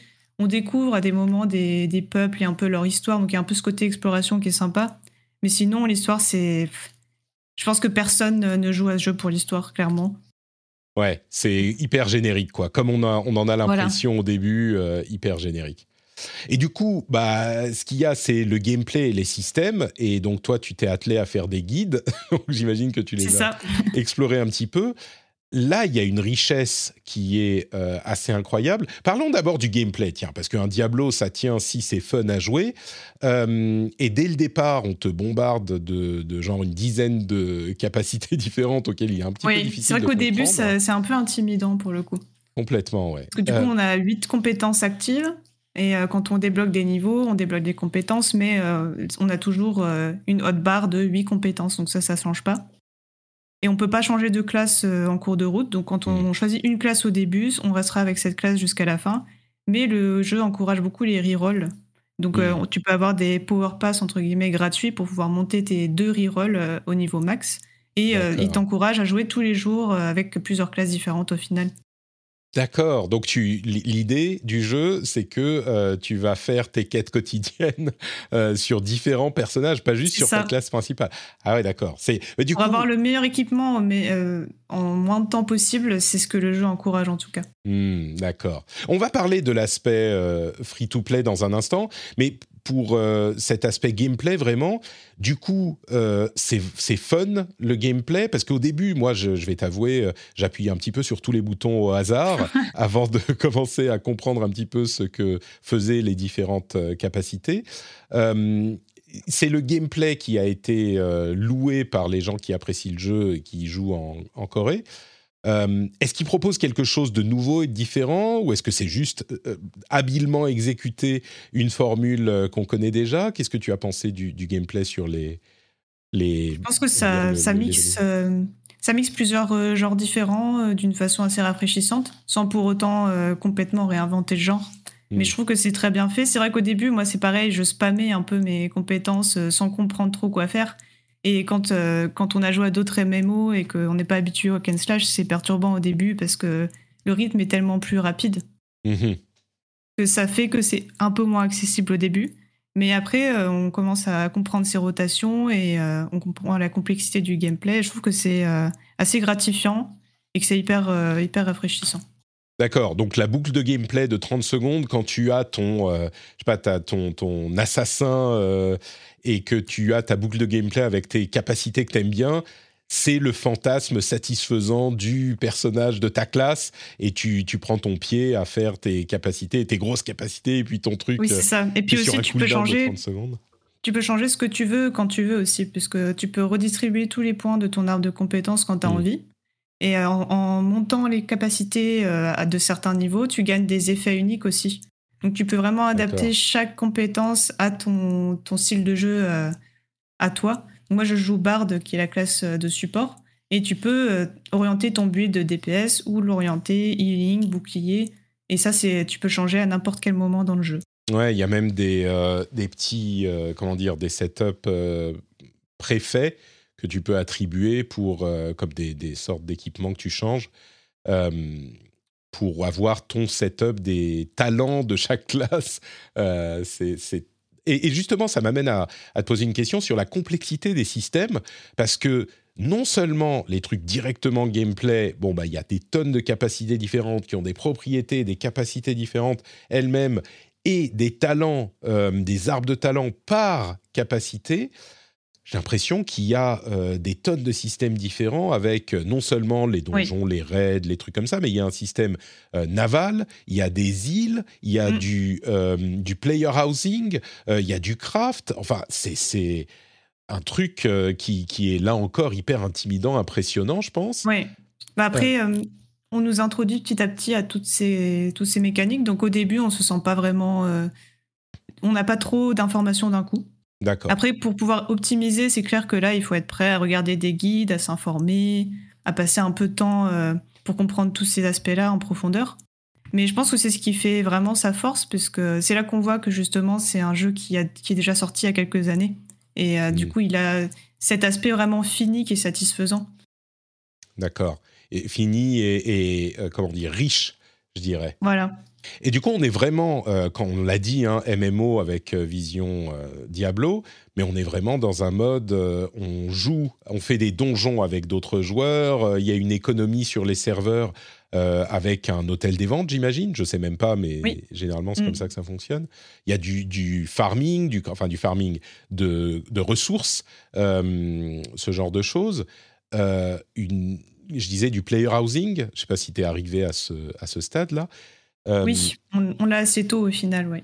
D'accord, donc tu fais ta propre euh, petite maison. Euh, et tu, tu, dis, ça, ça tient, c'est introduit suffisamment lentement pour, pour ne pas... Il y a même un système de cartes aussi avec des decks. Ah oui D'accord, pour avoir des effets... Oui, c'est ça. En fait, on récolte des cartes, tu les ajoutes à tes decks et tu peux changer de deck, ce qui te réduit des, ça te réduit la, réception de dégâts de certains éléments, etc. Donc c'est adapté aussi au fil des situations. Là, je pas encore, euh, je me suis pas encore trop renseigné dessus, mais je pense que voilà, c'est pareil, ça fait partie de toutes ces choses bah, que j'aime beaucoup dans les MMO. C'est selon ce qu'on aime dans un MMO, on peut euh, choisir euh, un aspect du jeu et si on a envie, on peut y passer des dizaines et des dizaines d'heures. Mmh.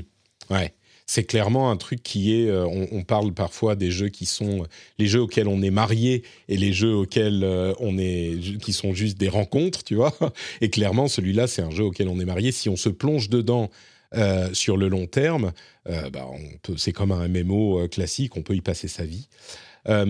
Sur les, questions de serveurs, ils ont rajouté une région entière euh, sur la zone euh, européenne pour faire face à l'afflux des joueurs. Et c'est vraiment des serveurs, genre on crée un perso sur un serveur, on peut pas passer sur un autre serveur après. Donc faut être là où ses potes sont, parce que sinon... Oui, c'est ça. Euh, sinon, c'est compliqué. et donc, est-ce qu'aujourd'hui, on peut se connecter sans attendre une demi-heure le soir ou c'est toujours difficile? Là, il y a une dernière maintenance, enfin une dernière, une maintenance en plus ce matin. Mhm. Donc, euh, c'est à voir si ça va vraiment euh, régler le problème ce soir, mais je pense qu'il va y avoir encore des fils pendant un moment, notamment parce que euh, ça, je trouve que c'est un gros problème. Il n'y a pas de kick pour cause d'absence, en fait. Ah oui Donc, les gens vont te dire que tu es censé avoir un timer, au bout de 45 minutes, tu vas être kick, mais non, en fait. Moi, une fois, je suis partie, j'ai oublié de me déconnecter. Deux heures après, je suis revenue, rien n'avait changé. Ah, du coup, j'imagine qu'il y a des gens qui restent connectés pour pas perdre leur place dans. Ah oui, évidemment. Je suis sûr qu'il y a plein de gens, même le matin, avant d'aller bosser, euh, ils vont se connecter sur le jeu et rester connectés toute la journée pour que le soir, ils aient pas trois heures de fil. Euh, à attendre. Donc ça reste un peu compliqué. On nous rappelle dans la, euh, on nous dit dans la chatroom qu'il y a bien un kick. Donc bon, peut-être que, c'est buggy. Il y a eu un bug avec toi. on nous parle aussi du PVP, qui est un élément important du jeu, comme souvent dans, dans ces trucs-là. Tu as eu l'occasion de, faire un petit peu de PVP ou j'imagine que c'est une activité plutôt endgame quand même? Euh, Non, là aussi tôt dans le jeu. Ah d'accord. J'ai un peu testé. Euh, je trouve que c'est sympa. Après, euh, c'est pas le focus du jeu, clairement. Ils sont vraiment focus sur le PVE et l'exploration. Le jeu est présenté comme ça, en tout cas. Hmm. Et je pense que c'est assez sympa, mais euh, je pense pas qu'il y aura énormément de joueurs qui vont vraiment se focaliser là-dessus, quoi. D'accord. Après, J'ai Euh, pas bah, testé les, les, les guerres euh, guild contre guild, qui, qui peuvent Ah, être intéressantes aussi. D'accord. Ouais.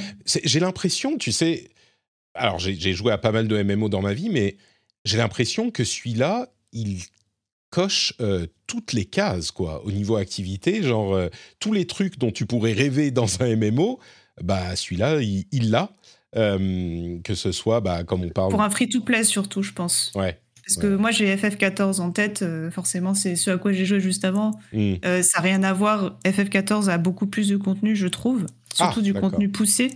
Mais euh, c'est clair que pour un free-to-play, ça propose énormément de choses, surtout qu'on peut s'amuser même sans payer. Si on n'est pas un joueur hardcore, c'est- ça ne sera pas un obstacle. D'accord. Est-ce que les, les jeux asiatiques sont souvent critiqués parce que c'est beaucoup de grind, euh, comme tu l'évoquais tout à l'heure Oui. Euh, Est-ce que les, les missions MMO, c'est vraiment va, chouer- va tuer 10 loups, maintenant va, ch- va Oui, tuer 100 loups, clairement. maintenant... euh, ouais, c'est... Et, et du coup, Bah, le déjà, fun vient du gameplay, ça. quoi. Hmm. Oui, voilà, c'est ça, c'est vraiment ça. Parce que les quêtes secondaires, j'en ai vu aucune, quelques-unes qui étaient un minimum intéressantes, mais globalement, c'est c'est du FedEx. Mais après, ils font en sorte qu'on ne passe pas trop de temps sur les quêtes secondaires. Donc en général, quand une quête principale nous emmène d'un point A à un point B, toutes nos quêtes secondaires vont euh, être sur le chemin, en fait. D'accord. On va ouais. pratiquement pas s'arrêter pour faire les quêtes secondaires. Donc ils ont bien pris ça en compte. On voit que le jeu nous pousse même pas, en fait, à nous attarder sur ces quêtes. Je comprends. Et du coup, on va, on va devoir dire au revoir à Thomas dans une seconde. Euh, il doit nous, nous, nous laisser. Euh, Oui, mais du coup- désolé. mais il n'y a pas de souci. Merci beaucoup d'avoir été là et de nous avoir fait ton, ton grand topo sur euh, Forbidden West. Euh, donc, on va revenir sur Lost Ark dans une seconde, mais on dit quand même euh, au revoir à Thomas. Euh, Est-ce que tu peux nous dire, du coup, avant de, de partir, où on peut te retrouver sur, sur l'Internet et Eh que bien, soit écoute, pour les jeux euh, vidéo ou la musique, d'ailleurs? Ah, merci. Euh, bah, déjà sur Gamecult, hein, pour mon activité jeux vidéo. Euh, pas plus tard que tout à l'heure, à 17h30, on fera, on fera un GK Live. euh, Enfin, je ferai un GK Live avec la fibre cette fois-ci. Donc 1080p 60 fps, ça y est Euh, Donc sur Forbidden West. Donc si vous avez encore des questions, si vous voulez voir le jeu en vrai, bah, ce sera tout à l'heure sur Gamecult et puis dans l'émission samedi matin. Euh, et puis très bientôt avec peut-être un jeu de voiture. Ah, va savoir. Ah, Euh, ah, mais il y en a plusieurs qui sortent en ce moment. Alors lequel? Ah, mais ça, on se demande. Tous, peut-être pas. C'est fou. Et puis sinon, bien. effectivement, euh, merci de le souligner. Comme d'habitude, c'est super sympa de ta part. Euh, si vous tapez euh, mon nom, euh, Thomas Merreur, dans Spotify, dans Deezer, dans ce que vous voulez, vous tomberez sur mes albums parce que je fais aussi de la musique. Avec du piano, avec euh, ma petite voix aiguë, et puis voilà, euh, des trucs un peu planants. J'espère que ça vous plaira. Et puis euh, voilà, plein d'autres projets, mais j'ai pas le droit de, les dire pour l'instant, mais euh, peut-être qu'on se reparlera bientôt pour en, pour en causer, parce qu'il y a du jeu vidéo dedans, donc euh, voilà. Ah, très bien. Bah, écoute, euh, on, on restera à l'affût alors. Merci beaucoup. Le lien vers Bah, ton merci à toi, c'est toujours un très grand plaisir. Euh, merci Eva aussi, c'était un, un plaisir de te rencontrer. Et puis bah, je De te même. dis, euh, à bientôt. À très bientôt. Ciao Thomas. Bon courage. Salut, salut à l'équipe de, de GK. Tu leur fais une bise Merci, c'est cool, ciao. Ciao. Et on mettra le lien vers le compte Twitter de Thomas dans les notes de l'émission, évidemment. Et du coup, euh, bah, pour finir sur Lost Ark, euh, je vais poser une question, euh, la question qui fâche. Certains se, se préviennent du fait que c'est un jeu qui est bah, free-to-play évidemment et donc qui peut être critiquable sur ses systèmes de monétisation. D'autres euh, précisent que c'est marrant, je, je vois la, le, le director's trailer depuis tout à l'heure et il y a des trucs assez incroyables. Il y a des scènes où on est tous des pandas et on avance en roulant en boule. Il y a des scènes où on est des, des, des comment dire des coccinelles. Enfin, il y a vraiment Oui. une, Ça, c'était la meilleure partie de l'histoire que j'ai fait pour l'instant. On, on est euh, miniaturisé. euh. D'accord, je comprends. Ça a l'air sympa. Mais, mais du coup, euh, beaucoup euh, rappellent que le jeu a été adapté pour l'Occident et donc est moins euh, critiquable sur l'aspect monétisation. encore une fois, tu n'es pas au endgame, mais tu as quand même 30 heures euh, de jeu dessus. Donc, au moins sur cette partie, est-ce que tu, comment tu as ressenti l'aspect monétisation free-to-play Est-ce que c'est, ça reste jouable sans payer? Est-ce qu'il faut payer un petit peu? Parce que quand même, ça, ça, ça se comprend. Mm. Qu'est-ce que tu en penses? Donc j'ai vu les limitations que je pourrais avoir pour l'instant, Mhm. même si pour l'instant j'ai pas été limité, mais ça ce sera justement en endgame que ça pourrait être le cas. Il y a des jauges qui font un peu penser au, au freemium sur mobile. Euh. Par exemple pour euh, l'artisanat, il y a une jauge qui, euh, qui se vide quand on utilise en fait nos compétences, euh, quand on pêche, euh, qu'on coupe du bois, etc. Et elle se remplit petit à petit. Donc j'imagine que là on pourra acheter des choses pour euh, des items pour recharger ces jauges là. Donc là, on est obligé de patienter euh, jusqu'à ce que la jauge euh, se, se régénère à fond. Ouais, les systèmes Et c'est aussi le, le euh, cas pour le housing. Il y a aussi une jauge comme ça d'activité. C'est ouais. Donc c'est c'est des trucs. Bon, j'imagine ensuite que le le, le- le- le farming de ressources, euh, c'est des trucs qui sont importants pour le crafting et donc pour avoir les meilleurs équipements. Et donc ça peut tendre vers le pay to win quoi. Si on a besoin de farmer des trucs pour euh, avoir le meilleur équipement, mais peut-être Mm. qu'on peut l'acheter aussi euh, sur l'hôtel des ventes si on joue beaucoup avec des pièces, euh, pièces d'or, des trucs acquis en jeu. Mm. Oui, mais en fait, les pièces, on les utilisera déjà pour euh, les gravures. Donc ça, c'est un système euh, d'équipement. Et ça, c'est Mm. c'est le plus gros. Pour l'instant, c'est la plus grosse limitation que je vois euh, sans payer, c'est les gravures. En fait, c'est un élément. Il y a un élément de RNG, ce que je déteste. Et je pense que je refuse de croire que des gens aiment la RNG dans la confection d'équipements de, haut niveau. Mm. Et en Ah, fait, ce sont des, des runes qu'on ajoute euh, à notre équipement et qui ont des effets euh, assez importants quand on les farme jusqu'au niveau 3. Et en fait, on doit graver à chaque fois les effets et il y a des chances euh, de réussite ou des chances d'échec. Ouais. Et on doit acheter des livres qui nous permettent en plus de faire augmenter les runes de niveau. Donc là, j'ai pas encore, pareil, regardé le système en profondeur, mais ça m'a l'air d'être un gros grind. Ouais. C'est On le genre peut de les grind en euh, faisant des, des raids tous les jours, euh, en Hmm. étant vraiment assidu, mais je pense que ça prend beaucoup plus de temps et que ça peut bloquer si on veut faire les raids de, de haut niveau qui vont arriver plus tard euh, sur le jeu. Ouais, c'est c'est c'est- on, on- on signalait tout à l'heure que effectivement il y a un décalage entre le contenu euh, en Corée et le contenu en Europe. Il y en a un petit peu moins, mais bon, on a expliqué comme c'était riche à ce stade, donc ça a l'air quand même de, de suffire. Mais là, sur tes, sur tes 30 heures, tu as l'air de nous dire, oui, je peux voir comment à un moment ça pourra devenir nécessaire pour faire le contenu de plus haut niveau peut-être, ou à voir comment ils règlent ça. Mais jusque-là, t'as pas eu besoin de sortir le portefeuille pour euh, jouer Non, et t'amuser, quoi. Non. Mais après, je, pour l'instant, je m'amuse sans plus sur ce jeu. Ah Parce oui. que euh, vraiment, c'est c'est- tout est misé sur l'endgame et ça se voit. Hmm. Donc moi, ce que je veux faire, c'est justement voir si l'endgame m'intéresse. Ensuite, voir combien il faudrait que je paye pour pouvoir être à chaque fois, euh, pouvoir être avec mes groupes de raids et faire les raids dès qu'ils sortent, pour avoir la- un assez bon équipement pour entrer dans les raids et voir si, en fonction de l'argent qu'il faudrait mettre dans le jeu, bah, je trouve que ça vaut le coup ou pas. Mais il faut, pour moi, il faut garder ça en tête euh, quand on commence le jeu. C'est oui, il y a un modèle économique qui fait que euh, on sera poussé à payer si on veut vraiment y jouer sérieusement. Mais après, il faut voir aussi ce que la boutique propose et combien d'argent ça voudrait dire qu'on devrait mettre dedans. Et pour l'instant, euh, je pense qu'on n'a pas vraiment la réponse tant Ouais. qu'on n'a pas encore le contenu qui arrive avec une vraie, euh, un vrai programme de patch, un vrai programme de raid, etc. C'est euh, c'est assez compliqué ce genre de situation parce que évidemment sur un jeu, euh, même s'il est free to play, si on va y jouer pendant des heures et des heures euh, chaque jour et chaque semaine, bah, il n'est pas euh, ridicule d'imaginer d'y mettre un petit peu d'argent. Après, ça dépend de la somme qu'on va y mettre. On Mm. sait bien que les MMO, enfin, certains d'entre eux, les, les plus haut school, bah, on a un abonnement mensuel. hein, c'est comme ça que ça passe avec, avec World of Warcraft. Donc mettre 10 euros, 10 euros 15 euros par mois, euh, c'est pas forcément le, le, le truc le plus scandaleux qui soit. Euh, Et on sait à quoi s'attendre surtout.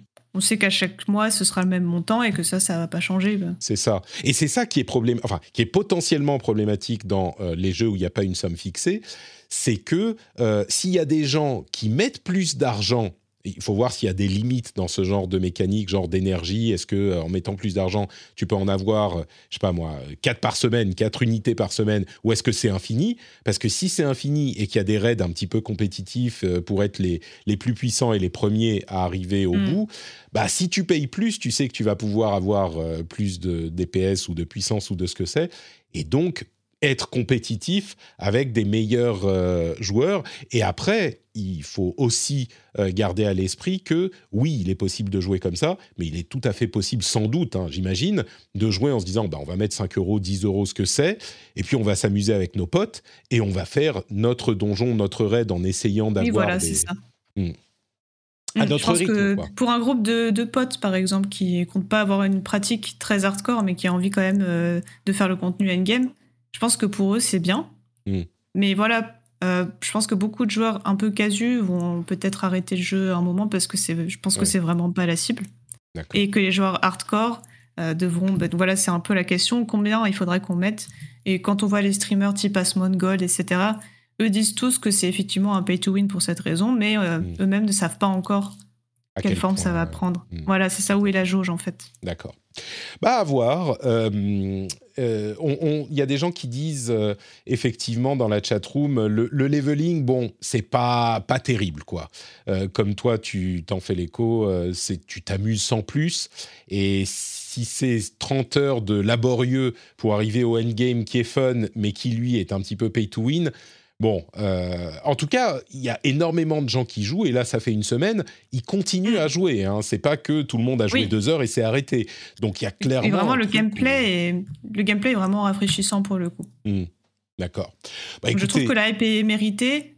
Mm. Peut-être un peu trop over-hype parce qu'on ne sait pas encore euh, quand est-ce que ça va donner sur le long terme. Je pense qu'ils vont perdre une grosse partie. euh, ils vont perdre beaucoup de joueurs euh, peut-être dans les prochaines semaines, mais comme c'est un jeu euh, de niche et qu'il y a beaucoup de contenu parce qu'il est sorti en Corée euh, il y a quelques années, je pense qu'ils ont aussi le potentiel de garder une communauté de joueurs qui sera très fidèle ouais. en fait. Mm. Et moi, c'est ça que je cherche justement.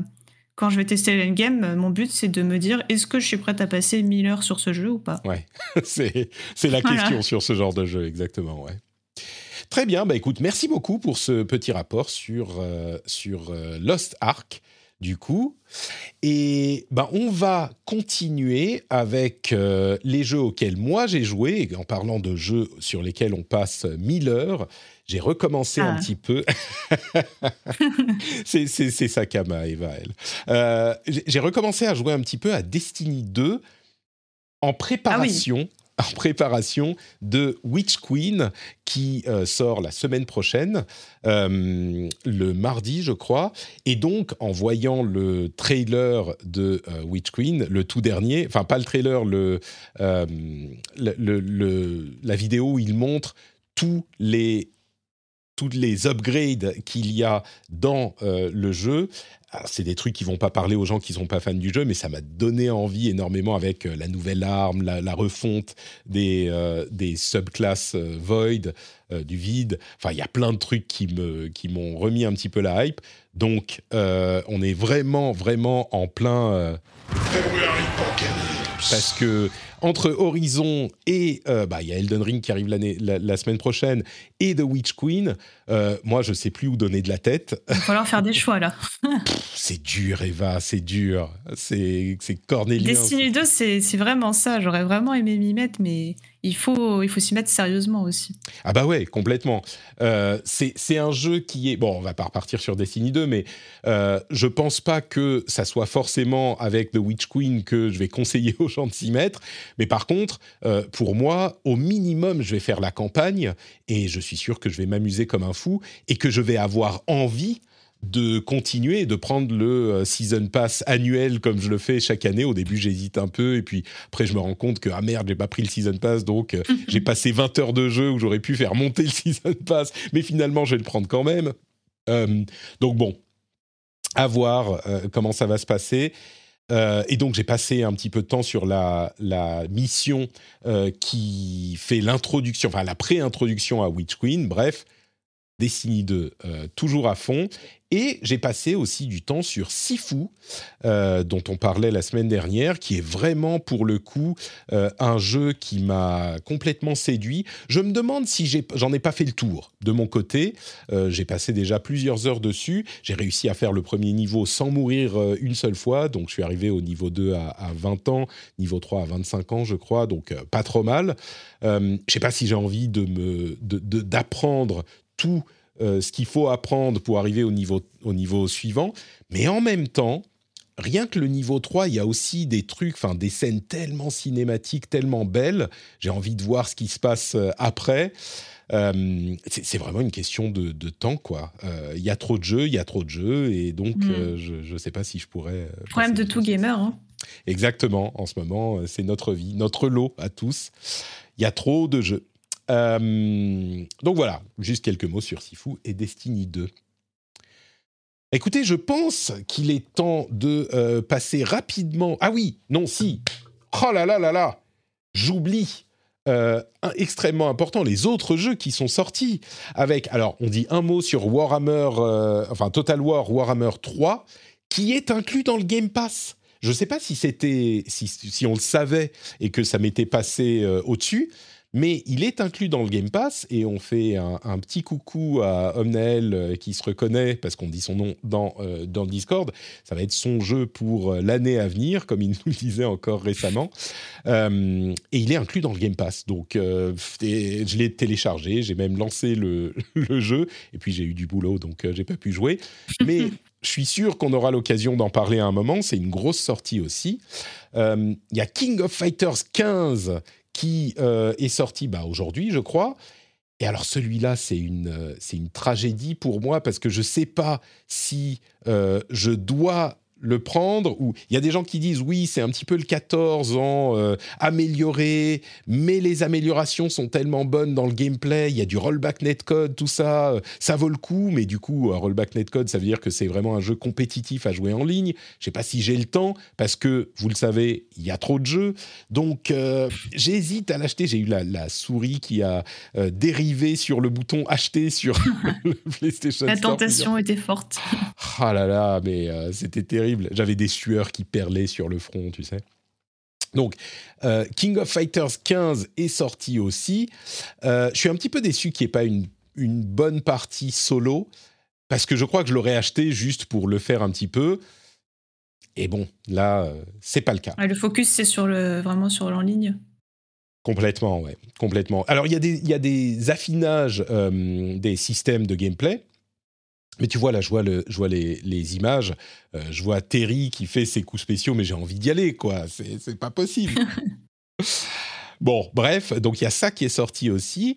Et puis, il y a Crossfire, euh, Crossfire X, qui est un jeu dont je voulais parler, parce que je crois que j'ai, je vais pas dire jamais, mais, mais presque jamais vu ça.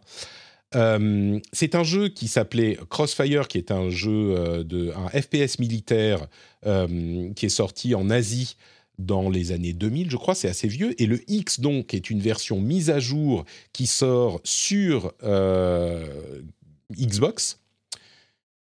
Et il a été reviewé en deux parties sur IGN. une partie solo, pour laquelle le reviewer, c'est Travis Northup, a mis 3 IGN, bon, euh, site américain, souvent dans les notes, ça va un petit peu plus haut que ça, même quand les jeux sont pas très bons.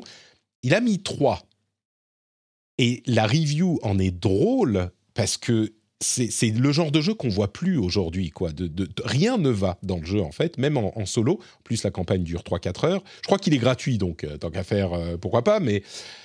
Et après, ils ont mis la review en ligne du multi. Et le multi, je me suis dit, ah bah, ok, le solo est pas super, mais peut-être que le multi va être un peu mieux. Bah, le multi, il a eu deux. Le multi ah a eu deux. Moins que le solo, carrément. c'est non, mais c'est incroyable. Et, c'est marrant, il ouvre sa review en disant euh, il y a des bugs complètement fous d'affichage où tu vois rien de ce qui se passe à l'écran parce qu'il y a un objet qui est tombé bizarrement qui te bouche la moitié de ta vue. Et euh, c'était la meilleure partie du jeu parce qu'au moins c'est un truc qui m'a fait rire parce que tout le reste était juste. Donc on se demandait pourquoi Microsoft faisait pas tellement de marketing sur Crossfire X. Mais là, c'est vraiment le truc où tu te demandes, mais, mais comment, ils ont, comment ils sortent ça, quoi? Donc, bref, Crossfire X, euh, visiblement, c'est rare que ça arrive, mais c'est un jeu qui ne vaut même pas la peine de lancer, même s'il est inclus dans le Game Pass ou gratuit, je sais pas. Bon, perdez pas votre temps. Mais c'était drôle. Il ça vaut tombera dans l'oubli, quoi. Ouais, bah, peut-être pas parce qu'il est tellement mauvais que les gens s'en souviendront. Moi, cette review, je vais m'en souvenir longtemps, quoi. C'est terrible. On voit plus des jeux comme ça. Généralement, il y a des jeux. euh, J'en parle de temps en temps, mais il y a souvent des jeux qui sont moyens. Il y a des jeux qui ont des défauts et, et, et généralement, les jeux trouvent un public. Ils plaisent à quelqu'un. Il y a toujours quelqu'un pour lequel tu peux dire ah ouais, si t'es fan de ce genre de truc, ça va te plaire. C'est rare les jeux qui sont juste objectivement mauvais. Hmm, Bah là, juste crois raté. Ouais, c'est ça, exactement. Là, je crois qu'on a un exemple.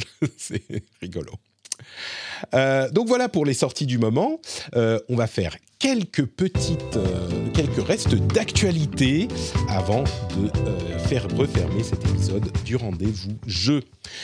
Nintendo est en train de fermer les stores Wii U et Nintendo 3DS. Euh, c'est ce qui s'était passé, enfin ce qu'avait annoncé Sony il y a quelques mois de ça, presque un an, et il s'était pris une volée de bois vert de la part des joueurs. Bah là, c'est un petit peu la même chose. Euh, Il y a plein de préoccupations euh, sur le fait de fermer un store. On pourra toujours retélécharger les jeux qu'on a déjà achetés, bien sûr. Je pense que Nintendo va pas écouter les joueurs euh, un petit peu frustrés, mais c'est une page de leur, euh, vie euh, qui se tourne. Ça pose la question un petit peu des jeux achetés numériquement. Alors, on pourra toujours les, les télécharger for the foreseeable future, c'est-à-dire pour le, pour le moment, euh, pour le, on- il n'y a pas de terme, quoi. C'est pas long terme, moyen terme. Ils disent à ce moment, à ce stade, on n'a pas de plan pour arrêter la possibilité de télécharger les jeux. Mais c'est vrai que ça pose une question. Moi qui achète tous mes jeux sur PlayStation Store Hmm. en ligne. C'est vrai que c'est une inquiétude. 10 ans, Dans, dans Bah, je me 10 ans, souviens que 15 ans, qu'est-ce qui se passe, quoi? C'est ça. Je me souviens que Steam, une fois, euh, avait été down pendant un petit moment et les gens se sont posé la question, mais c'est vrai qu'en fait, là, tous mes jeux, Bah oui. quand je les achète euh, de façon digitale, qu'est-ce qui se passe? Parce que même quand, quand Steam est down, même en hors ligne, apparemment, euh, on peut pas y jouer, quoi. Exactement. Et, et encore plus que ça, il y a des jeux- encore sur les consoles, ils sortent en physique, donc tu peux acheter ton jeu en physique.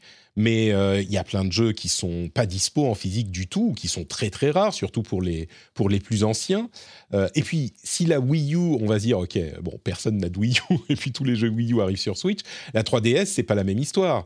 Euh, c'est une Oui. console qui a une histoire beaucoup plus riche, énormément de jeux. Enfin bon. En même temps, on peut pas demander à Nintendo de garder les serveurs, Oh, peut-être pour la 3DS, mais pour- pour- de garder les serveurs euh, en ligne pour toujours. Il y a des problèmes de sécurité avec les systèmes de paiement. Enfin, euh, c'est un problème qui n'a pas de solution à ce stade. Euh, et puis, à propos de Nintendo, on aura euh, la possibilité dans Mario Kart 8 de jouer sur les, euh, les, courses euh, payantes en DLC, même si on les a pas, en jouant en random, euh, de manière à ne pas, je pense que c'est une manière de ne pas splitter la base des joueurs. Si on va sur une course random, eh ben, on pourra avoir accès à toutes les courses en aléatoire, et de cette manière, ben, on aura toujours des gens avec lesquels jouer. C'est assez malin de, leur part. Euh, Il y a Capcom qui a euh, mis en ligne un, un, un- comment dire, un countdown, un compte à rebours. Euh, ah, attendez, il y a une update sur l'article que j'avais pas vu. Est-ce qu'on sait de quoi il s'agit? On ne savait pas. moi, je me disais, est-ce que ça serait peut-être Street Fighter 6 Mais il y a visiblement une update que je n'arrive pas à voir. Euh, oh, je ne sais pas si on sait de quoi il s'agit. Mais bon, c'est un, un- un compte à rebours qui se termine là, en ce week-end. Euh, tu, tu y crois à Street, Street Fighter 6, toi? Ou pas? Non. Ah merde euh, Il va, tu peux me laisser de l'espoir un peu. Mais ça serait quoi alors? Euh, là, aucune idée pour le coup. Mhm. Mais pas Street Fighter 6, il est temps quand même. Non? Moi, j'y crois pas. Mais euh, non, mais si, oui, t'as raison. Sûrement, sûrement. Peut-être une image, euh, un Bon, début d'annonce. Il y aurait plus de marketing si c'était l'arrivée de Street Fighter 6. Je pense qu'ils commenceraient à en parler un petit peu plus. Je pense que ce serait pas leur genre de faire euh, une annonce Ouais. comme ça, coup de poing. Hmm, ouais, sans. Mais c'est la fin de la, Capcom euh, Cup, machin. Bon, bref, ok, on n'y croit pas. Euh, Baldur's Gate a été retardé, le lancement, il est déjà en early access, mais il n'arrivera pas avant 2023, donc euh, ça dégage un petit peu de temps. Euh, oui, il y a des gens qui, suggèrent Resident Evil 4 Remake, effectivement, y compris sur, euh, sur le- les, pages de rumeurs. C'est possible, peut-être. c'est possible. Mais ouais, bon, on verra. Il y a euh, Scave. Est-ce que tu as entendu parler de Scave? Pas du tout. C'est un FPS euh, qui, a été annoncé comme il y a des dizaines de jeux qui sont annoncés euh, tous les jours presque, qui m'a un petit peu tapé dans l'œil parce que euh, c'est un peu un Quake modernisé. Ils, disent oui, c'est une sorte de bullet hell en FPS. Alors je trouve, je sais pas si la, la caractéristique est usurpée, mais ça pourrait ressembler à un Quake updaté. En plus, on peut jouer en multi. Il est assez beau. Euh, je vais le suivre un petit peu du, bout de l'œil. Il y a une démo qui sera disponible là dans quelques jours, du 21 au 28, euh, sur Steam pendant le, Steam Next Fest. Je ne sais pas si on a une date de sortie pour le jeu, Euh, pas encore. Je crois que c'est en 2022, mais on n'a pas de date. Et c'est vraiment une sorte de Quake graphiquement mis au bout du jour avec euh, drop-in, drop-out drop co-op. Euh, je suis, je suis assez intrigué. Ça s'appelle Scave, euh, Ça m'intéresse. S-C-A-T-H-E. Ouais, ça te, ça te parle? Oui, puis il y a vraiment une demande. euh, Il y a beaucoup de jeux qui ont essayé de faire le prochain Quake, entre guillemets. Mm. Donc je sais qu'il y a toujours une, une vieille communauté qui est hyper intéressée par ce genre de jeu à chaque fois. Je suis assez intrigué, effectivement. Il a l'air euh, assez correctement foutu. Et puis surtout, cet aspect euh, coop qui, qui m'intrigue. Donc, euh, à voir. Scave. Et puis, je voulais évoquer aussi le, le- le- la mini-controverse qui n'en est pas une, mais de Martha is Dead. Est-ce que tu as entendu parler de cette, de cette controverse? Non, ça me dit rien non plus. Alors, Martha is Dead, c'est un jeu euh, qui, est, qui, doit sortir euh, bientôt, euh, qui doit sortir sur PC, Xbox et PlayStation. Et ils ont été obligés, il arrive genre le 24, donc c'est vraiment très bientôt, mais ils ont été obligés de retarder la sortie sur PlayStation parce qu'ils doivent changer du contenu. Alors, ils ne précisent pas eux-mêmes de quel contenu il s'agit, mais le jeu est un jeu euh, d'horreur psychologique et de, gore, c'est presque du snuff euh, par moment. Et donc, on pense que euh, Sony a demandé aux développeurs euh, LKA et Wired Productions de changer le jeu pour en supprimer les scènes les plus perturbantes, parce que vraiment, là, on parle de trucs perturbants. Euh, et donc, certains disent Ah, mais c'est de la censure de la part de, de PlayStation. Et, et je pense qu'on pourrait peut-être. Bon, évidemment, c'est leur plateforme, ils décident ce qu'on va, y avoir, ce qu'on va avoir dessus ou pas, comme certains l'avaient fait. Tu, je ne sais pas si vous vous souvenez de ce jeu qui s'appelait Hatred, je crois, euh, qui était un jeu vraiment. quelque chose. Ouais, c'est, bah, alors je vais même pas revenir sur le truc, mais toutes les plateformes avaient dit non, non, on veut pas de votre jeu chez nous, donc euh, au revoir. Euh, et, et donc ils ont le contrôle sur leur plateforme. Mais on pourrait se dire, ok, pourquoi est-ce que certains l'acceptent, d'autres non? Euh, De ce que j'ai vu sur le jeu, franchement, je peux comprendre. Je vais pas en parler parce que même la description de ce qui se passe dans le jeu est perturbante. Donc C'est quand même rare qu'il y ait des censures comme ça, donc on peut se douter qu'il y avait quand même un problème. C'est ça. Il y a, des trucs vraiment. euh, c'est alors les, goûts et les normes culturelles évoluent avec le temps. Il y a des trucs qui sont acceptables à certains moments et à d'autres non. Ça, on le comprend bien. Mais moi, qui suis pas euh, quand même étranger au film d'horreur et, et au gore, là, il y a des trucs. C'est juste, euh, c'est juste perturbant, vraiment. Donc. Je suis pas surpris. Enfin, ça me, moi, ça me choque pas que Sony ait dit, écoutez, nous sur notre plateforme, on va dire non.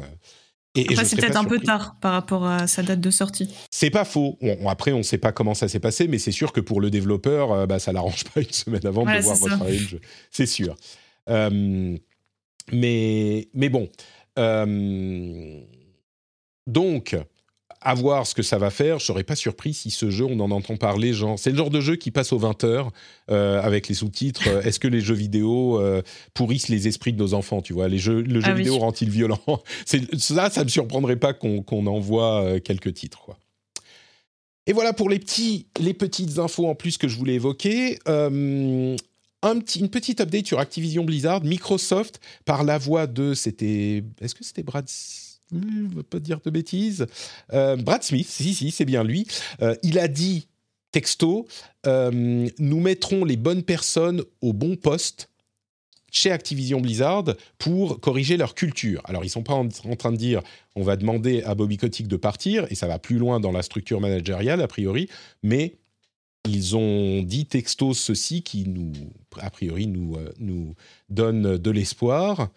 Bonne nouvelle aussi, j'en parlais dans le rendez-vous tech, le plus gros assureur des, du Royaume-Uni a annoncé qu'ils avaient de plus en plus de problèmes avec des gens qui cassaient des choses à cause de la réalité virtuelle. Bonne nouvelle, non J'ai fait la même blague dans les. Non, c'est une bonne nouvelle parce que haute de, hausse de 31% en 2021 pour les, les dégâts euh, occasionnés par la pratique de réalité virtuelle. Ce qui veut dire que les gens utilisent leur casque de VR et y jouent. C'est en ça que c'est. Pas correctement, mais ils y jouent. voilà, voilà, faut bien faire de l'espace et tout. Mais euh, pour une période où, euh, en 2021, il n'y avait pas de grosse actualité brûlante sur la VR, bah, ça continue à être euh, utilisé. Donc voilà, les fans de VR. Et en plus, évidemment, le jour où la réalité virtuelle reviendra avec le PSVR 2, bah, ça veut dire qu'il y aura une résurgence possiblement. Donc c'est toujours actif. Et enfin, des petites news, euh, films, séries. Euh, les droits des films et des jeux Lord of the Rings vont euh, être mis aux enchères. On imagine que ça va coûter genre 2 milliards de dollars. Qui pourrait les acheter? On pense que Amazon serait dans la course parce qu'ils ont de l'argent et puis il y a la série qui arrive des Anneaux du Pouvoir et en plus ils aiment développer des jeux donc pourquoi pas? Mais à part ça qui pourrait mettre 2 milliards? Je sais pas ça fait beaucoup d'argent euh, pour acheter ces droits-là, on verra. Euh, il y a eu plein de trailers pendant le Super Bowl, dont Sonic 2, euh, qui est bon, j'ai même pas vu le 1, mais tout le monde en dit des, bonnes choses, donc peut-être. Et il y a un spin-off Knuckles qui a déjà été annoncé. Donc le Sonic Movie Universe est en cours. Idris Elba qui double Knuckles d'ailleurs. Et puis, euh, je le disais, Last of Us n'arrivera pas avant 2023, la série sur HBO. Et euh, Netflix a annoncé la sortie de terre du film euh, Bioshock qui avait été. Je dis oui. Ah ouais? Toi, t'es es confiante avec Netflix? Je sais pas. C'est pas que je suis confiante, mais rien que le fait que la licence réobtienne de l'attention, ça me rend juste euh, hyper content parce que quand on voit les pics qu'il y a eu sur euh, The Witcher après la sortie de la série, euh, hmm. on peut s'attendre à ce qu'il y ait un regard d'intérêt sur la série Bioshock. Et ça, je trouve que ce serait vraiment, vraiment cool. J'espère qu'ils vont mettre les bonnes personnes derrière parce que Bioshock, c'est pas facile à adapter. The Witcher, bon, c'est un truc Heroic Fantasy avec un, héros un petit peu classique. Bioshock, c'est compliqué, quoi. Ouais, on peut se dire qu'ils peuvent partir vraiment dans tous les sens. Complètement, ouais. Et il faut de la subtilité, en fait. C'est ça qui me. Faut, faut faire les choses avec, euh, avec un petit peu de doigté. Euh, à propos de Lord of the Rings, j'ai même pas pensé à Disney, comme le dit euh, Vince dans la chatroom. Ouais, Disney pourrait racheter Lord of the Rings, vous vous rendez compte Ah non. Eh, ça vrai. serait. Là, on aurait droit à un film par an, quatre séries sur Disney+, mais c'est complètement crédible en plus. C'est quand la date? Quand est-ce que, ça va être remis, euh, remis en, vente? Tu, tu veux pas, toi, t'apprécies pas le traitement de, Disney? Non, en vrai, je sais pas. Écoute, moi, j'aime bien ce qu'ils font. Ça me fait peur le fait que rien que, ouais, que, les droits vont être achetés, en fait. Ouais, mais euh, disons que ils n'ont pas fait grand chose hein, jusqu'à jusqu'à maintenant avec euh, la, la, la, l'IP du Seigneur des Anneaux, alors qu'il y a un potentiel fou. Ouais, moi j'étais pas fan du Hobbit, quoi. J'étais pas fan du Hobbit. Il y a ah oui, non, plus de potentiel. J'ai même pas pensé. Ah, tu vois Parce qu'avant, il y, il y a eu les trois films euh, qui, à mon avis, ont un peu mal vieilli, mais bon, qui étaient quand même incroyables à l'époque. Euh, mais depuis, bon, il y a eu quelques jeux que j'ai beaucoup aimés, mais ah, il y a de quoi faire là. Allez, Le Seigneur des Anneaux, c'est quand même l'un des, piliers de notre culture euh, geek. et il y aurait, y aurait de quoi faire un petit peu plus, avec, là encore, doigté, mais bon. C'est vrai que son univers est tellement vaste que. Ah oui. Combien de zéros sur le chèque On attend 2 milliards peut-être. C'est ce qu'on imagine. Mais s'il y a Disney euh, qui se met à, discuter, à, débattre avec Amazon pour savoir qui peut mettre plus d'argent sur la table, ça peut monter peut-être un peu plus haut à voir. C'est vrai que c'est certain que Disney est au moins intéressé. Ouais, il se pose la question, forcément. Ouais.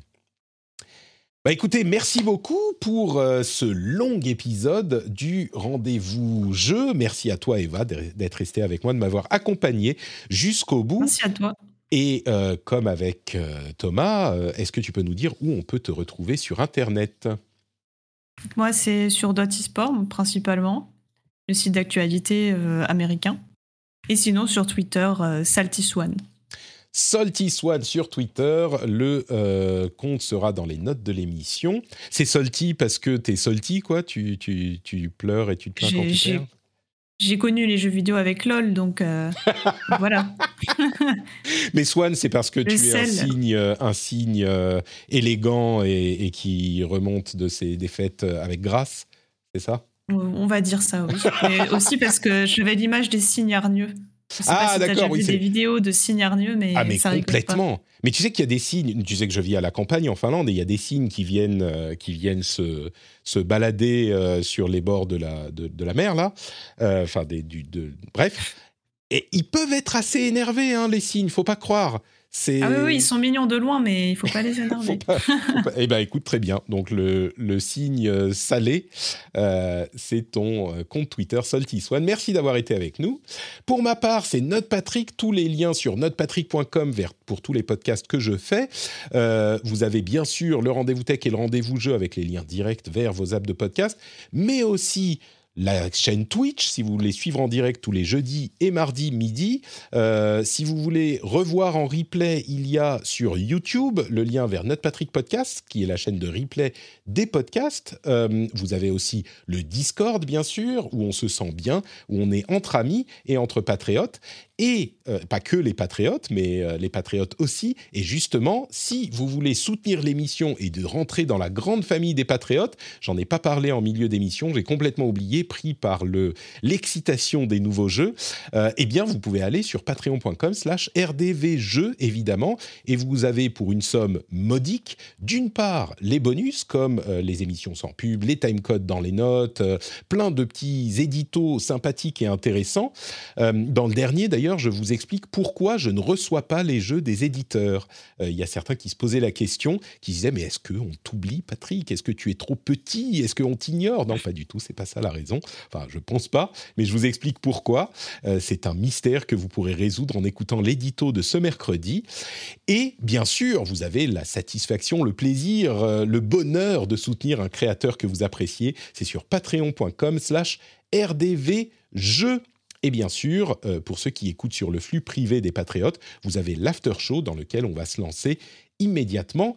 Donc si vous n'êtes pas patriote, on vous dit au revoir et à la semaine prochaine. Et pour tous les autres, on se retrouve dans une minute. Ciao à tous, à très vite. Bis bis.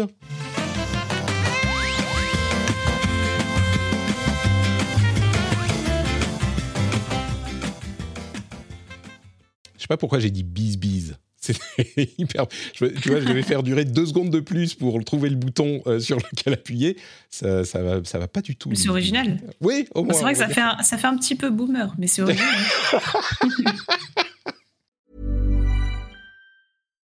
Hi, I'm Daniel, founder of Pretty Litter. Cats and cat owners deserve better than any old fashioned litter. That's why I teamed up with scientists and veterinarians to create Pretty Litter. Its innovative crystal formula has superior odor control and weighs up to 80% less than clay litter. Pretty Litter even monitors health by changing colors to help detect early signs of potential illness. It's the world's smartest kitty litter. Go to prettylitter.com and use code ACAST for 20% off your first order and a free cat toy. Terms and conditions apply. See site for details. Ever catch yourself eating the same flavorless dinner three days in a row? Dreaming of something better? Well, HelloFresh is your guilt-free dream come true, baby. It's me, Kiki Palmer. Let's wake up those taste buds with hot, juicy pecan-crusted chicken or garlic butter shrimp scampi. Mm. Hello Fresh. Stop dreaming of all the delicious possibilities and dig in at HelloFresh.com. Let's get this dinner party started.